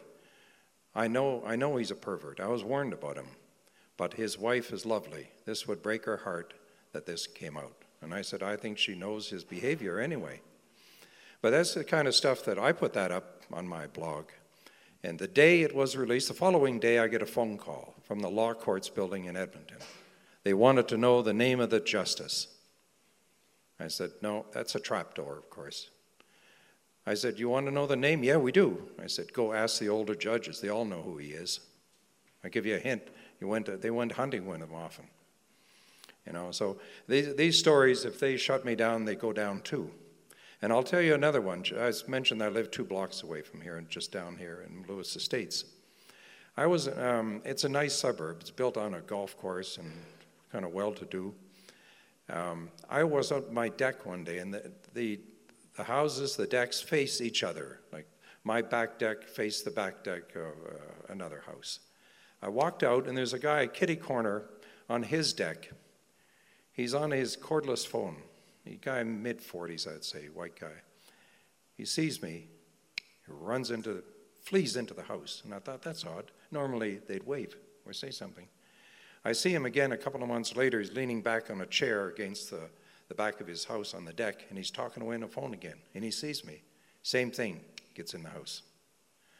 And I mentioned this to Fred Lennarson, who's an advisor with the Lubicon Cree. What the hell is that about? Is he in a witness protection program? He said, No. He works with a spy agency. He's in a surveillance house. I said, What? On who? He said, You, stupid. yeah. he said, You don't believe me? I said, I find that hard to believe. He said, Byron, you just did a story on Talisman Energy that brought them down. They're bankrupt because of you. I said, No, I just referred to court documents. Had, that was not my intent to destroy that company. He said, That's what happened. And he said, Do you not realize that the head of the Canadian Petroleum Association, his brother, is the head of CSIS? Hello, connect the dots, you know? And I still found that hard to believe. So he said, Look, you, you know a retired spy in New Brunswick. His name is Mike Frost, F R O S T, agent with the Communications Security Establishment, the electronic spy agency. Give Mike a call and tell him about this. I did one better. I wrote him an email. I'm living next to a surveillance house. I got a picture of the guy, and we'll meet in the fall. I'll show it to you. Well, Mike email arrived next day. We can no longer communicate, Byron. We end our relationship now. I cannot meet with you in the fall. And then what happened? The moving trucks moved up. Same day. They started clearing out the stuff from the house. His wife walks out on the deck and sees me She's watering her plants, and she sees me and ducks. She doesn't want me to see her face. I went, Yes. So I told my wife, I said, That was a spy house. And, and she said, I said, They're going to clean it out. She said, Good, because their cats are shitting in our garden. you know, but I mentioned, and so I met up with the uh, spy. Four or five years later, he's in a, he's in a retirement community in, near Chatham, New Brunswick. I shouldn't be telling you this, it should be secret, but who cares? uh, so I went around to, I had Frost's address. You can Google Mike Frost. He, was, he has a Canadian record for being on 60 Minutes, three times, all the spy issues. Mike and I often talked about wiretaps and stuff like that. So I went around to his house, knock on the side door, nobody there. I leave a note in his mailbox to the left. I drive up to Bathurst. I'm having a bite to eat in a restaurant. My phone rings. Agent Frost. He says, Well, if someone had bet me a million dollars you'd be at my door today, I would have taken that up because I thought I'd never see you. You know, and I said, Well, let's meet. So we agreed to meet at Tim Hortons, very Canadian. a few days later, I walk up to a till, and I don't know what Agent Frost looks like. I don't watch TV, but I know he's written a book, Spy World, and and a very distinguished looking fellow pulls up to my left in the other till, and I recognize his accent. He's from the Bahamas. And I said, Oh, that's Agent Frost. Never said a word to me. I got my meal, and I went and joined him at the back, and he was there sipping his coffee. He stood up, shook my hand, said he was proud to meet me, and I said, So I see what you look like. Uh, how many people here know that you're a former agent? He said, Only two people, you and my minister. I said, Oh. I said, Mike, what happened that day? I sent you the email about the agent. He said, They were really freaked out. CSIS guy flew to Moncton, New Brunswick, got a rental car, drove up to his house.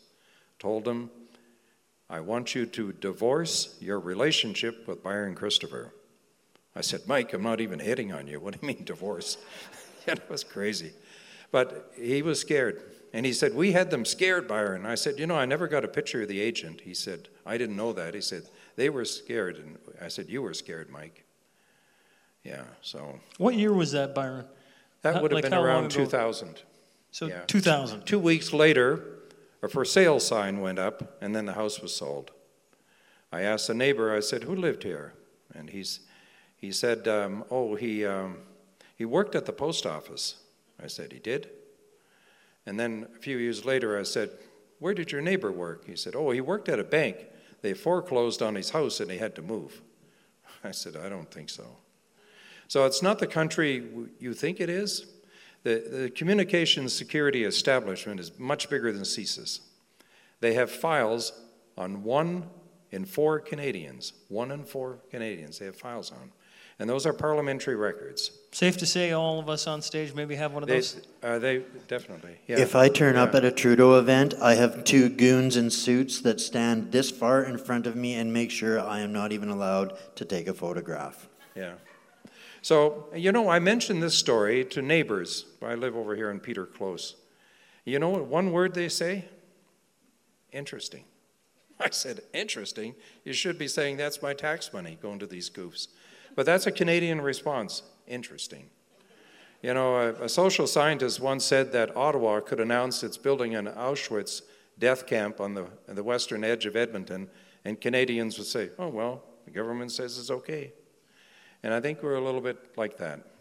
Well, I'm curious. Uh, you know, um, you know, we, we uh, C11 and kind of you know pushing things down and, and morphed into a, a, a different uh, train of thought. And you know, I look at that and I go, "That was 23 years ago." You know, that's what he's talking about. Like, like where we that was, you know, before they had Facebook and Twitter and I don't, you know, Instagram and all these different things that uh, we all keep getting, uh, you know, uh, the, the master of disaster on that side, Wayne, get, keeps getting kicked off of, you know.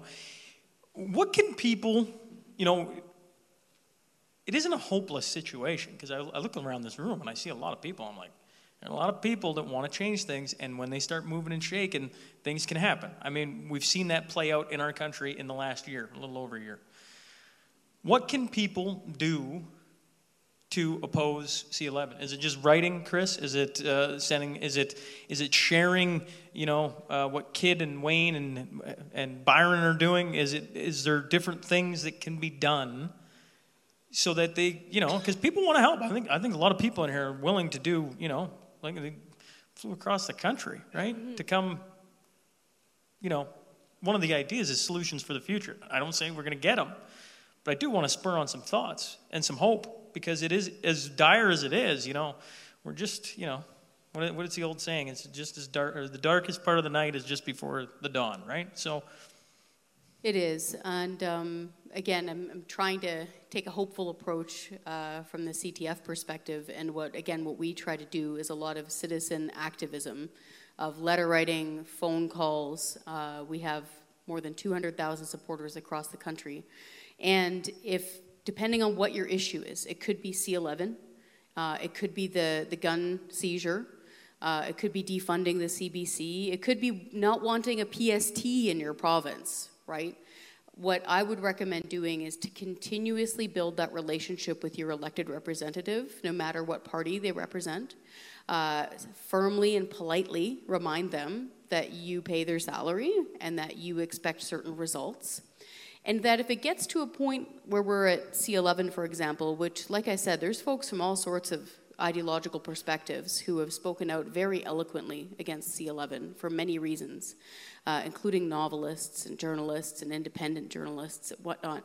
Uh, I would recommend, for example, uh, calling NDP members of parliament and firmly but politely saying, This is very important to me for these three reasons. Keep it brief. And then if they wish, wish washel and don't want to do anything about it, I would recommend saying, you know what, this is so important that the next time you're running for reelection, I'm not going to not just not vote for you.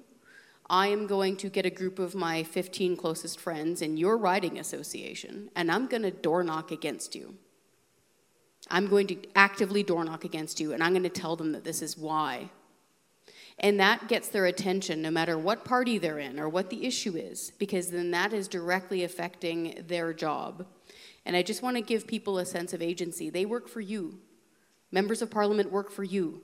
They make over $180,000 a year, plus all the benefits you can't dream of. I mean, their heat's paid for, their transportation, most of their food, their housing, and by the way, they're giving themselves a big fat pay raise on April 1st, the same day carbon tax goes up. So, yeah, you're paying their salaries. So I, that's what I would say is don't give up hope, don't relax into despair. And if something like C11 is important to you, continue that pressure and explain firmly why. Would we all agree defunding the CBC is a good idea? Yeah. Hypothetical question. I don't have the answer. I'm curious your thoughts. Let's say I gave you what you wanted CBC defunded, all national media defunded. Mm-hmm. What then? Like, what would, you know, I, I there's a ton of questions bumming, uh, uh, flying in right now Okay. about artificial intelligence, the algorithms, how do you get around them? Do you all join together and create a giant independent conglomerate? You know, you got all these different ideas, you know, you got all these different sources trying to do some of that. But you're competing, you know, you- you're competing against a, a billion, you know, a billionaire media company that sucks, you know, like honestly. If we could just wipe it off, CBC's no more, and uh, you know, all the funding at least is gone. What then? If they pass Bill C 18, nothing changes. Well, I feel like you're going to have to explain. What's So, Bill C-18? Bill C-18 is uh, their brainchild of uh, replacing the funding of our media um, with Silicon Valley picking up the tab for once they've gained control over what content we are allowed to share. Anytime that anybody else shares an approved news uh, or outlets uh, piece or, or, or moves it forward, Silicon Valley pays the bill for that. So we can take the taxpayers' money away. It's not going to change the problem. They're still going to be funded from elsewhere following the government directive. So I don't believe it changes a thing. I believe it's a, a talking point, political campaign wedge.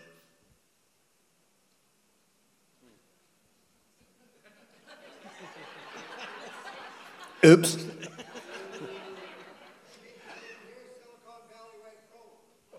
That's the good news. If you didn't hear that, he said Silicon Valley went broke. If you hadn't seen the news about the banks and Are we talking about where the mainstream media gets money for clicks and for using? oh, A friend of mine described that as imagine a pizza place charging Uber for them delivering their food. Like a, a big fee. You know, it just wouldn't work. Uber would say, see you later, we're never going to your store again. Uh, a friend of mine described it that way.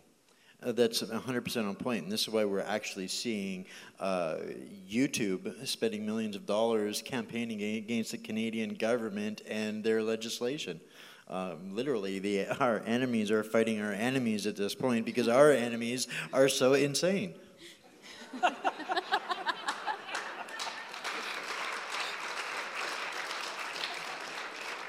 So let YouTube pick up the bill for stopping C11. If I could wave a wand, say what you just said is, you know, we got rid of CBC and there's no more uh, taxpayer funded to the media. Now, in all honesty, maybe there's a form of the CBC that continues through free will donations and subscriptions. Just, just listen, no, no taxpayers' money, okay? You're not forced to pay for it, but maybe your neighbor down the street really likes them and they pay for them and they get advertising too because they have to get out there and hustle or they have a GoFundMe or they have a bake sale they're able to stay on the air in some way. Imagine all the different independent media then filling in that environment. You'd had everything from you know Western Standard to Canadaland and ones I've never even thought of before that would then emerge and fill that void because we're not going to quit talking to each other folks we've had town criers since villages were first made so we'll still be able to communicate and it, it's pretty exciting to imagine all those new startup media that would fill that environment Sorry, I'm, I'm reading comments and I'm laughing to myself, and, and everybody looks over and Shaun's laughing, and it's like it's because Laughing somebody at my think- town crier. I'm, I'm, I'm, I'm watching all the new ones, and somebody thinks my "The Night is Darkest Just Before the Dawn" is a stupid statement. It's from a good movie. I, I like The Dark Knight. I don't know. It's fine. It's, it's totally fine. I just I chuckle. I'm like I'm, I'm getting. I'm glad I got some engagement out there. This is fun. Getting this is fun. We're having fun here. You know. Could I jump in real quick? Absolutely. Um, it was funny when I had first, when I'd gone to that rally, and then the story the next morning was not what had happened at the rally. I first read that story on a, a really popular website in Vancouver. It's called the Daily Hive, and it's sort of where the millennials get all their news from. And then, then I started flipping around, and then no, CTV had the same story, CBC had the same, Global had, they all had the same story. And I went down a little bit of the rabbit hole and found out that the Daily Hive had received uh, $500,000 from the government that Oh. year. And I was like, what? I'm like, and there was a document going around, and it listed every single news organization and how much money they received. And it wasn't just big, what you think news, but every little mom and pop magazine, like those free ones that you see in the street corner, like a tourist travel destination, um, Bob's Pet Sh- Shack tips, all these cheap little free magazines you pick up from everywhere, they all received money, whether it was, you know, 15 grand or 100 grand or whatever it was. But I was just shocked to think that the Daily Hive, which is where all of my friends get their news from, um, were obviously going to have a, a huge slant because of a, to them a half million bucks. I know the three guys that started that thing. They got a check for half a million dollars, of course their their opinions and, and what articles they write are going to be hugely affected. So um, I think it's happening with CBC, but it's also happening at every single little source where we're getting our news in print, in vlogs, wherever. I think it's happening everywhere. So the problem's a lot bigger. I have a blog, and I want no funding for it from anyone. No one. No one here tonight. If you give me, here's five thousand dollars, I'll say keep it. give it to Shaun or something. But, Give it to me. You know. I, Give it to me. No government funding, no corporate sponsor. And I've been asked, there's a company in England wanted to advertise. I said, no thanks. This has got to be my labor, my gift. That's it. Now, a, a quick story about censorship. I just issued a, a new book. It's called Connect the Dots. And what it is is a photograph or a drawing of a needle. And uh, instead of the needle having proper lines, just numbers. You connect the dots, and it's an anti COVID injection thing. Uh, it's a collection of memes. There's about a hundred of them there, and they're phenomenal. Uh, I didn't come up with them, I stole them from various people. But they're all in this publication. I put it out on Amazon. I ordered three copies, they're on their way. Then I thought, well, okay, I've modified the book, so I want to order more. And they, they wouldn't allow me to order any more. So I phoned Amazon and, well, of course, Philippines. You go through that for a half an hour. And uh, they didn't know anything, of course. Then you talk to the Amazon rep in Cape Town, South Africa. And he said, Well, I don't know what that's all about. And I said, Well, I realize that when you publish through Amazon, you don't have physical copies of the book on a shelf. You print them off as the orders come in. So there's no need to limit me to three. Oh, maybe you got to hold off for a week or so. But there. But you can try that tonight. Google Connect the Dots Byron Christopher, Amazon. See if you can order them. But it's, it's quite a good little book, and I'm not doing it for the money. It's just five, six bucks US, and that's it. But there's, I see that as censorship. I've never had that before. I've ordered copies of my books on McNair and what have you, no problem. But now it's stopped. And that's because they're not friendly to the government. And I make fun of the media throughout it, of course. That too. Yeah, so there, I'm just throwing that out there. So make your evening joyful. I've heard but of. But I mean, uh, the world is the world is pretty screwed up. And someone asked, "What was your plans?" My plan. I'm 74 years old. If I can hang on for another few more years, and I'm retiring to a cabin in the woods. And if I get internet connection, I'll be happy. You know, I have no faith in that where anything positive is coming from what I've seen from the truckers' protest. I'll be honest with you, I'm so discouraged over that. You cannot trust the media, they're sold out so many times. And I applaud what the people at the Nuremberg trials did. They hanged a number of reporters for good reason. They were part of the problem, they weren't part of the solution. They're criminals. I mean, you talk about pedophiles in society and bank robbers and that. Look at the damage these people have done by not doing their jobs. It's not hard to be a reporter. My God, you just go out and report the facts. No one is going to come to you and say, well, uh, look, you better not talk about vaccine injuries. Well, yeah, no, you should. That's a fact. People are dying. The leading cause of death in Alberta is unknown. What do you mean unknown? They can dig up a mummy 5,000 years old and tell you that they died of rheumatoid arthritis or something. And they can't, they can't tell you how these people died. They know they, how they died. All of this stuff, I mean, and then the editors, here, I'm going on a rant here, so forgive me, but the editors turn around and interview Bill Gates. Here's a flunky who never made it through college. Yeah, his mom and dad had money and he's formed a computer company and he's telling you about the necessity of vaccines. And they put him on as an authority. That would be like someone out here interviewing me about how to design churches. Oh, okay, I was in one for a couple hours. I'll tell you how they should be designed. And uh, now I'm in all the TV stations. That's BS. I mean, what are the editors thinking? You know, this is, I don't know, sorry for going on a rant.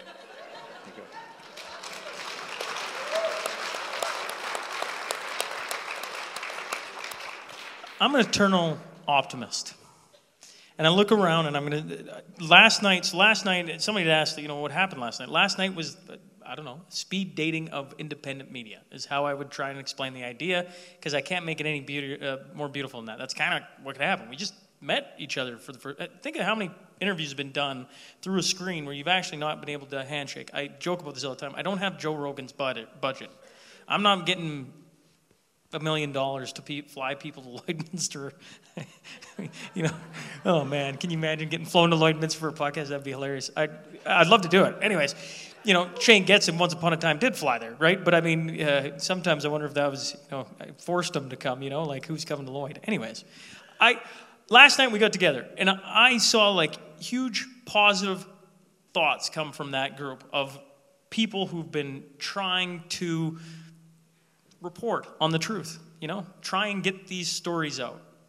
And one of the things I'd said was like, we just need to realize there's somebody doing it like an hour over and you have no idea. You know, you get I get so focused on tracking down interviews and this and this and this, you kind of forget that there's more people doing that. So what was lovely about last night was we got to get in the same room, realize that, oh wow, I, I had no idea Kid Carson had a podcast. I'm not saying that there was there's probably a few there. And there's probably a few that walked up to Shaun and went, What do you do? And you kind of laugh and you're like, Oh, I'm, this is who I am. Is there not a way that this movement of independent media that is across the country can't break through the, the, um, the barrier, the whatever we're calling it, that they're trying to clamp down on Canadians? Can it bust through and just, and isn't it already doing that? Freedom Convoy did that. Literally, people are filming it and they're trying to, tell, you know, paint it. They had the, the inquiry, and sure, the guy at the end didn't give the, the what everyone wanted, but all the documents, you know, Tom Korski, Blacklock's reporter, mm-hmm. talks about it. Like, it's all sitting right there. More and more Canadians are seeing this. Isn't there hope in that that better days are ahead? I do think there's a lot of hope, and I am an eternal optimist too. And I'll give you an example. I was at a speech or a talk or whatever you want to call it in Lethbridge on like a random rainy Wednesday night. I was expecting a couple dozen people to come out and listen to me talk about just transition and how much that is going to cost numerically in Alberta. Could be a pretty dry topic, I was thinking. Maybe a couple dozen people will come out. There was more than 100 people in that gym and they'd driven up to you know listen about it and about the carbon tax and so again i, I, I am taking hope from that because i wasn't seeing that even before COVID and lockdowns and all that stuff was happening. I wasn't seeing those kinds of crowds to come in and listen about debt and deficit and you know carbon taxes and all that stuff before. And there's a lot more engagement now. I, I do think that there's more engagement and there's more folks that are pushing back. Maybe that's out of necessity. Maybe that's because they can't afford their mortgage payments anymore. Maybe that's because there's record demand for food banks now, that it's getting really real. So I, I do take hope in that you can encourage people how to be able to speak up for themselves no matter what their issue is and get heard. I think there's massive hope. Um, honestly, when, when, I started doing what I'm doing uh, in, in, 2018, there was less than a handful of people that were, were, were, were going out and doing it outside of uh, the established media. And, and now, when this last convoy came about, I wasn't able to actually attend, and I was, I was pretty upset by that. And I, I, I realized that the entire ecosphere had changed in Canada to the point that there was literally thousands of people there that were doing independent journalism. I didn't need to be the person on the ground there taking part in one event, one time, that I could be uh, far more effective dispersing the information around the world to the people that were hungry for it so that we have literally created, uh, recreated an entire ecosystem outside of that environment. We just don't realize it yet, and we haven't been able to harness it yet uh, because I, I genuinely believe that most of us are, are busy struggling with the day to day survival that we haven't got the ability to scale up to that point of empowerment. Uh, but I think we're getting incredibly close, and I think what, what we've done, what you've done here this weekend, Shaun, was that was a very big step in, in doing doing that. So many of us are, are able to now to kind of relate to each other and to start to connect on how we can work together and be more cooperative and uh, to address one of the things that that uh, Kid had said earlier, you know, how could it be that it's the same programming, you know, the same mistake on every channel? Well, that's a system. Mm-hmm. It's 100% a system, and we can interrupt that system, and we've seen examples of that. And as we start to uh, develop things like this, um, every single one of us that does news or broadcast or interviews is going to be leaving this weekend with a full month's worth of dates. So, congratulations on a highly successful speed dating night. I think that's the most expen- successful one in history, and that gives me massive hope. I had, um, I, I, found this, you know, we've been talking lots about. Um, you know, media and, and, C11 and, you know, what does that mean and can we get around it and blah, blah, blah. You get it and I, blah, blah, blah is like very interesting. You know, that sounded terrible, you know. Anyways, I had this question come in and it's more, now it's, now this is the, one of the largest stories in Canada right now. How bad is the China corruption when CSIS has to leak the story to media to get their attention? How bad is it? So I wanted to segue to this because, again, I'm an eternal optimist and I know that annoys people sometimes, but I'm hopeful. Um, there is some outstanding journalism happening in both independent media and, to pick up for my old colleagues, mainstream media on this file. So there are reporters at the Globe and Mail that have been on this story now for years and they're finally getting the documents and the information they need from places like CSIS to report those stories. So, and I don't want to name them, but I worked closely with a lot of them, and I have a lot of respect for their journalism and their professionalism. And they're working hard to get that story out. And there's also uh, a gentleman who works for Global. He wrote a huge book on this topic exactly. He's based in the West Coast. He was yelling about it over and over again. And I took an interest in it, of course, because I was a former journalist, but mostly for accountability. Like, you don't want any foreign in- interference going on in your federal government because then we're going to have to expand internationally as a taxpayers federation to chase down other, other actors. And so I, I think that this story within the parliamentary precinct, which is downtown Ottawa, is big. And I think it has legs because it involves the big players within that precinct. It involves intelligence, it involves PMO, it involves who knew what when. And that's, I think, why you have those journalists now asking those hard questions again for the first time I've seen in a long time. What did you know and when did you know it? No, sir, answer the question. I haven't seen that kind of chasing down the hallway journalism in a while. And, I th- and it's been, what, two weeks now since that first started making headlines? So, again, there's, there's room for hope there. And I do think in the future, maybe we can start getting some crossover between the really good investigative journalists who are writing those books and doing the independent stuff with mainstream. Maybe they can start talking to each other because they can learn from each other, both skills and intel, and maybe then start filling their content because very quickly, There's almost no, there's very few journalists now in those newsrooms. Like when I graduated J school, there used to be 15. Now there's like three, and they have to do everything. So that's why you're seeing the same thing repeated over and over because they're filling content. They have to feed the beast. And so maybe there can be that crossover. And maybe this can be the moment. It can be the China story. You're, you're do you have a thought that I'm, I'm like, I'm going to spit it out and then let you guys do with it what you want. But I wonder if you know you got all these independent people who have like built this channel that is raw, real. They just talk openly, all the things we're looking for. Just just lay it on us. And one of the things I've kind of fallen into a little bit was I mentioned Tom Korski. Uh, certainly yourself, Kris Sims. Another one's Byron Christopher and all their media background and how they um, do stories and are continuing to do.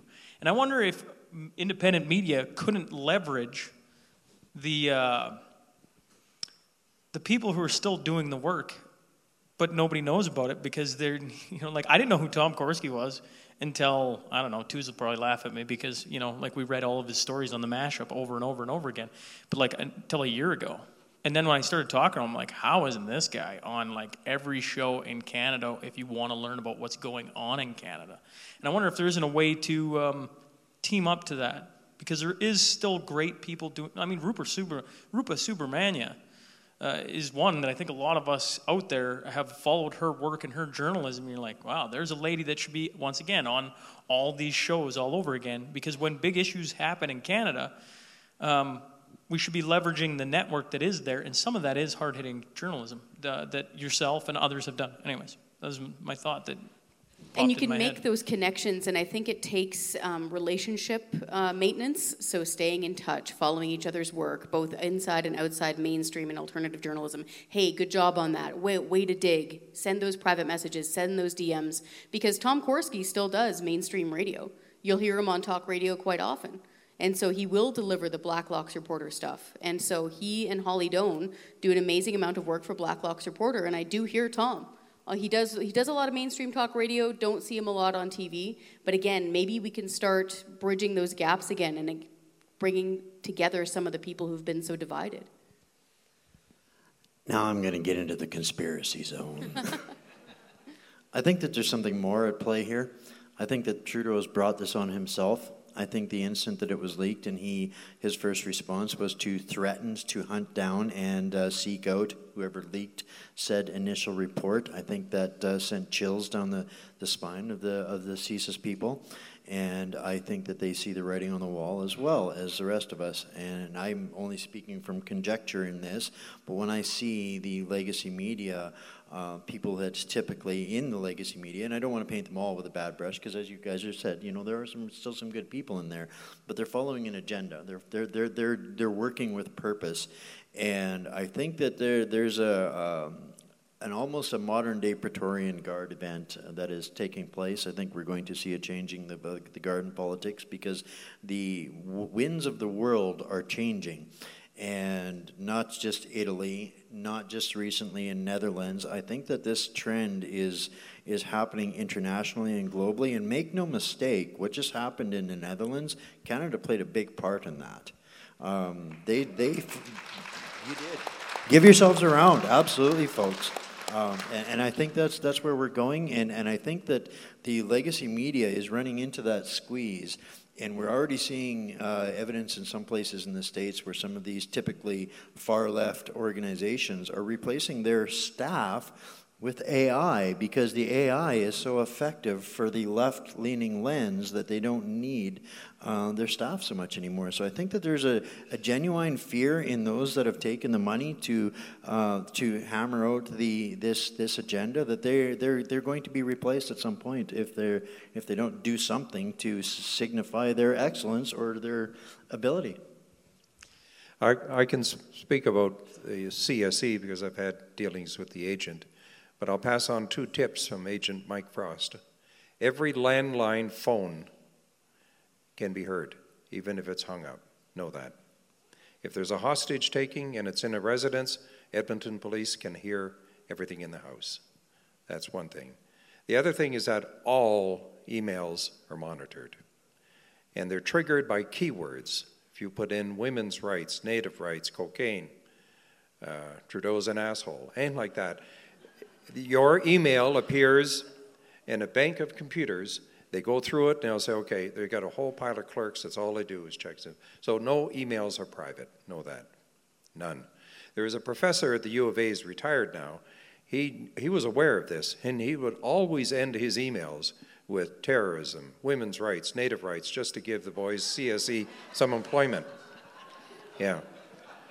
And you know, you, I'll tell you a behind the scenes story. You're not aware of this, but his name was Larry Donovan. He was a producer at CBC News World. Larry phoned me one morning, I was in radio, and he said, Could you give us an update on Colin Thatcher? Thatcher was at the joint, serving time for second degree, first degree murder of his wife, ex-wife, JoAnn Wilson. And I had interviewed Thatcher quite a number of times. So they wanted an update on his faint hope clause appeal. Okay, that was the interview. I arrived there, I'm tired, cranky. The producer says, Take off your hat. I said, Look, I've been up since three in the morning, just whiteboard me. No, we can't do that, so it's not a good tone, you know. It's live. News World is in Calgary asking me questions. I get a bug in my ear and I'm answering them. And I give them the rundown on where the uh, appeal is at this point, and then they ask the perfect question Have you anything else to report? And I did, but I didn't want to share it with Donovan because he would censor it. I said, Yes, as a matter of fact, I do. What's that? I said, Do you remember the trial? Thatcher claimed he was at home at the time of the murder, therefore, he could not have committed it. And he had witnesses at his ranch near Moose Jaw to confirm that. Yes, I remember that, but I said they didn't put a lot of weight in that because the witnesses were his children. They just dismissed that. And he claimed to have been on the phone to his girlfriend at 25 minutes after 6. And, but back then, they did, could not retain the phone records because they weren't computerized. They were all destroyed by the time he was charged. So it was his word. It didn't mean anything. But they had on the stand the woman, his girlfriend in Palm Springs, California, the one he supposedly talked to. They had her on the stand. She was a crown witness, so she turned evidence against Colin Thatcher. They asked her, Did you get a phone call from Colin Thatcher at around this time? She said, No, I did not. Uh, any phone call that evening? No, I did not. Now, what has never been made public, Thatcher was at home, but he was drunk. So the time may have been off, he was drunk in scotch. So the, the um, defense lawyer said, maybe Mr. Thatcher was mistaken, maybe you phoned him. Could that, is that right? And she said, I did not. And at that point, I relayed the story, and the, the interviewer in Calgary knew of that. He said, Yes, I was aware of that. I covered the trial. And I said, She lied. And he What? And I pulled out her phone records from Palm, Palm Springs, California. She phoned Thatcher at 6:23 p.m. And he says, "Where did you get that?" And I said, "That's uh, confidential." And he said, "That information should be in the hands of the Regina Police Department." I said, "Look in the upper right-hand corner. You'll see a stamp that says Regina Police Department. They had that.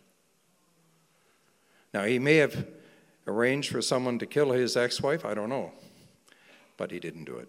And they had the evidence. And if they can screw a former cabinet minister, they can mess with you too. What, hap- what happened to Larry Donovan? I, I went to pick up my attache case, and he said, That was a great interview. He said, uh, Can I see the phone records? I said, Sure, here it is. He said, That's something. Next day, Donovan was fired. The phone records disappeared from my attache case, along with photos I had of the U.S. cruise missile I got from the Russian embassy. They disappeared too. I wish I had better locks on the case. So you if know, you think reporting is all fun and fun and games, yeah, go ahead. It's not, but it is is exciting, and I I don't take any position on Thatcher's guilt or innocence. But I can tell you that's what happened to a live interview on News World. They never repeated it. You know, I'm, I'm monitoring time as everybody. I, I, I know we can go for hours on hours on hours, but I'm we're just past 9:30, which means I've already gone into bonus time and that type of thing, and I've been really getting a kick out of Kid's face facial expressions as Byron's telling his story. That's been great. That, that might have made my night. Um, but what, I, want to make sure that people, um, you know, I, I say this at the end of all these because somebody's like, Shaun, just zip it and let them talk for four hours and it's fine. But some people have been here since like four o'clock, right? Like they've been, that's a long chunk of time. And they want to come and shake hands and they want to talk to their tables. And I keep interrupting all your beautiful conversations that uh, have been spurred on tonight. So before we close out, I was, I was just I would just say if there's any final thoughts you have, I, you know, I always chuckle. You put so much work into things like this, and it's almost like that, and the night is over. And uh, for me, that, that's at least how it feels. It goes so fast. Is there any final thoughts uh, from all of you um, before we close out? Uh, and I, I want to thank you all for coming and doing this. You know, everybody's giving me applause, but I mean, to be open and tell stories and, and try and, you know, talk about something that's pretty evident but difficult to, you know, explain and share and some of the expertise. And I got something in my throat all of a sudden. But any final thoughts? I, I, I just wanted to say it's, it's wild to be on a stage with you, who's got like missing photos of cruise missiles. and my legacy media experience is like introducing Bruno Mars. It's just, it's bizarre. Um, I guess my final words would just be that human beings, we are infinitely creative. Uh, we are infinitely uh, creative. So we'll always find a way. You know, if we're going to be censored on one platform, we'll just rely on our newsletter lists. We'll always find a way to communicate and get the word out. And I'm inspired by how many people are coming together and supporting each other for the sake of shared values. So, anyways, I am an optimist as well, and um, that's my final piece.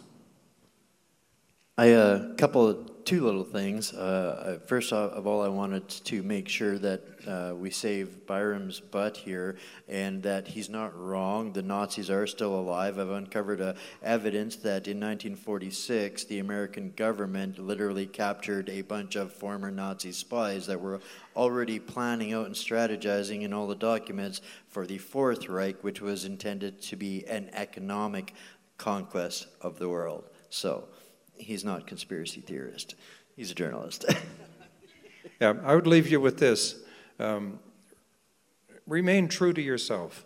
Even though it is discouraging, don't give up.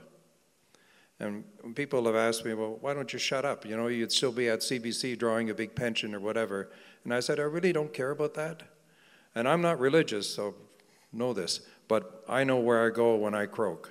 And I want some high fives. I'm not selling out. Keep going.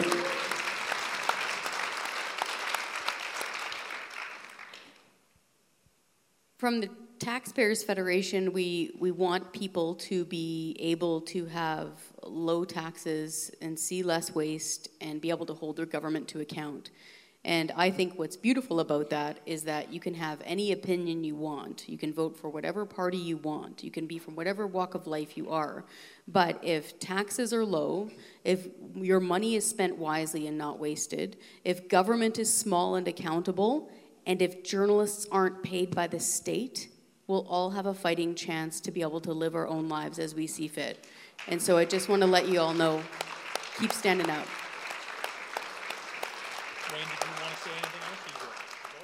Did you want any final thoughts? You, no. and I, I honestly, uh, the, the podcast for me doesn't want it to end. You know, I sadly like I'm like, how I have these people sitting here talking and regaling me with stories and wisdom and different things. That's the whole purpose of this. But I, uh, I'm so, you know, Quick Dick McDick. If you've ever seen the the comedian, you know, he he just teases me all the time about how much on time, and I'm like when I go places, I want them to respect me. And the only way I can respect you is with time. I can, I can tell you exactly how the night's going to go, and we're going to stick to it. No matter how good it is, I want to leave you wanting, going, wish I could have stayed five more minutes and they could have talked a little more. So I've appreciated all of you coming out, and I hope to shake hands and, and, and maybe a couple hugs and everything else with as many of you as humanly possible. A few of you have ran into me, and I, at times I'm, I'm not sure where I've been walking and talking to myself. You know, I'm kind of a crazy guy when I get into these things. I got a lot of going on in my head, but I appreciate you all coming out and doing this and, uh, and partaking in something that is a brainchild out of a conversation from the podcast and, and and traveling across Canada to come and do this. I hope it is what you expected. I hope it uh, has spurred on some thoughts. Please enjoy the rest of the night. Thanks again for coming out and give these guys a round of applause for being who they are.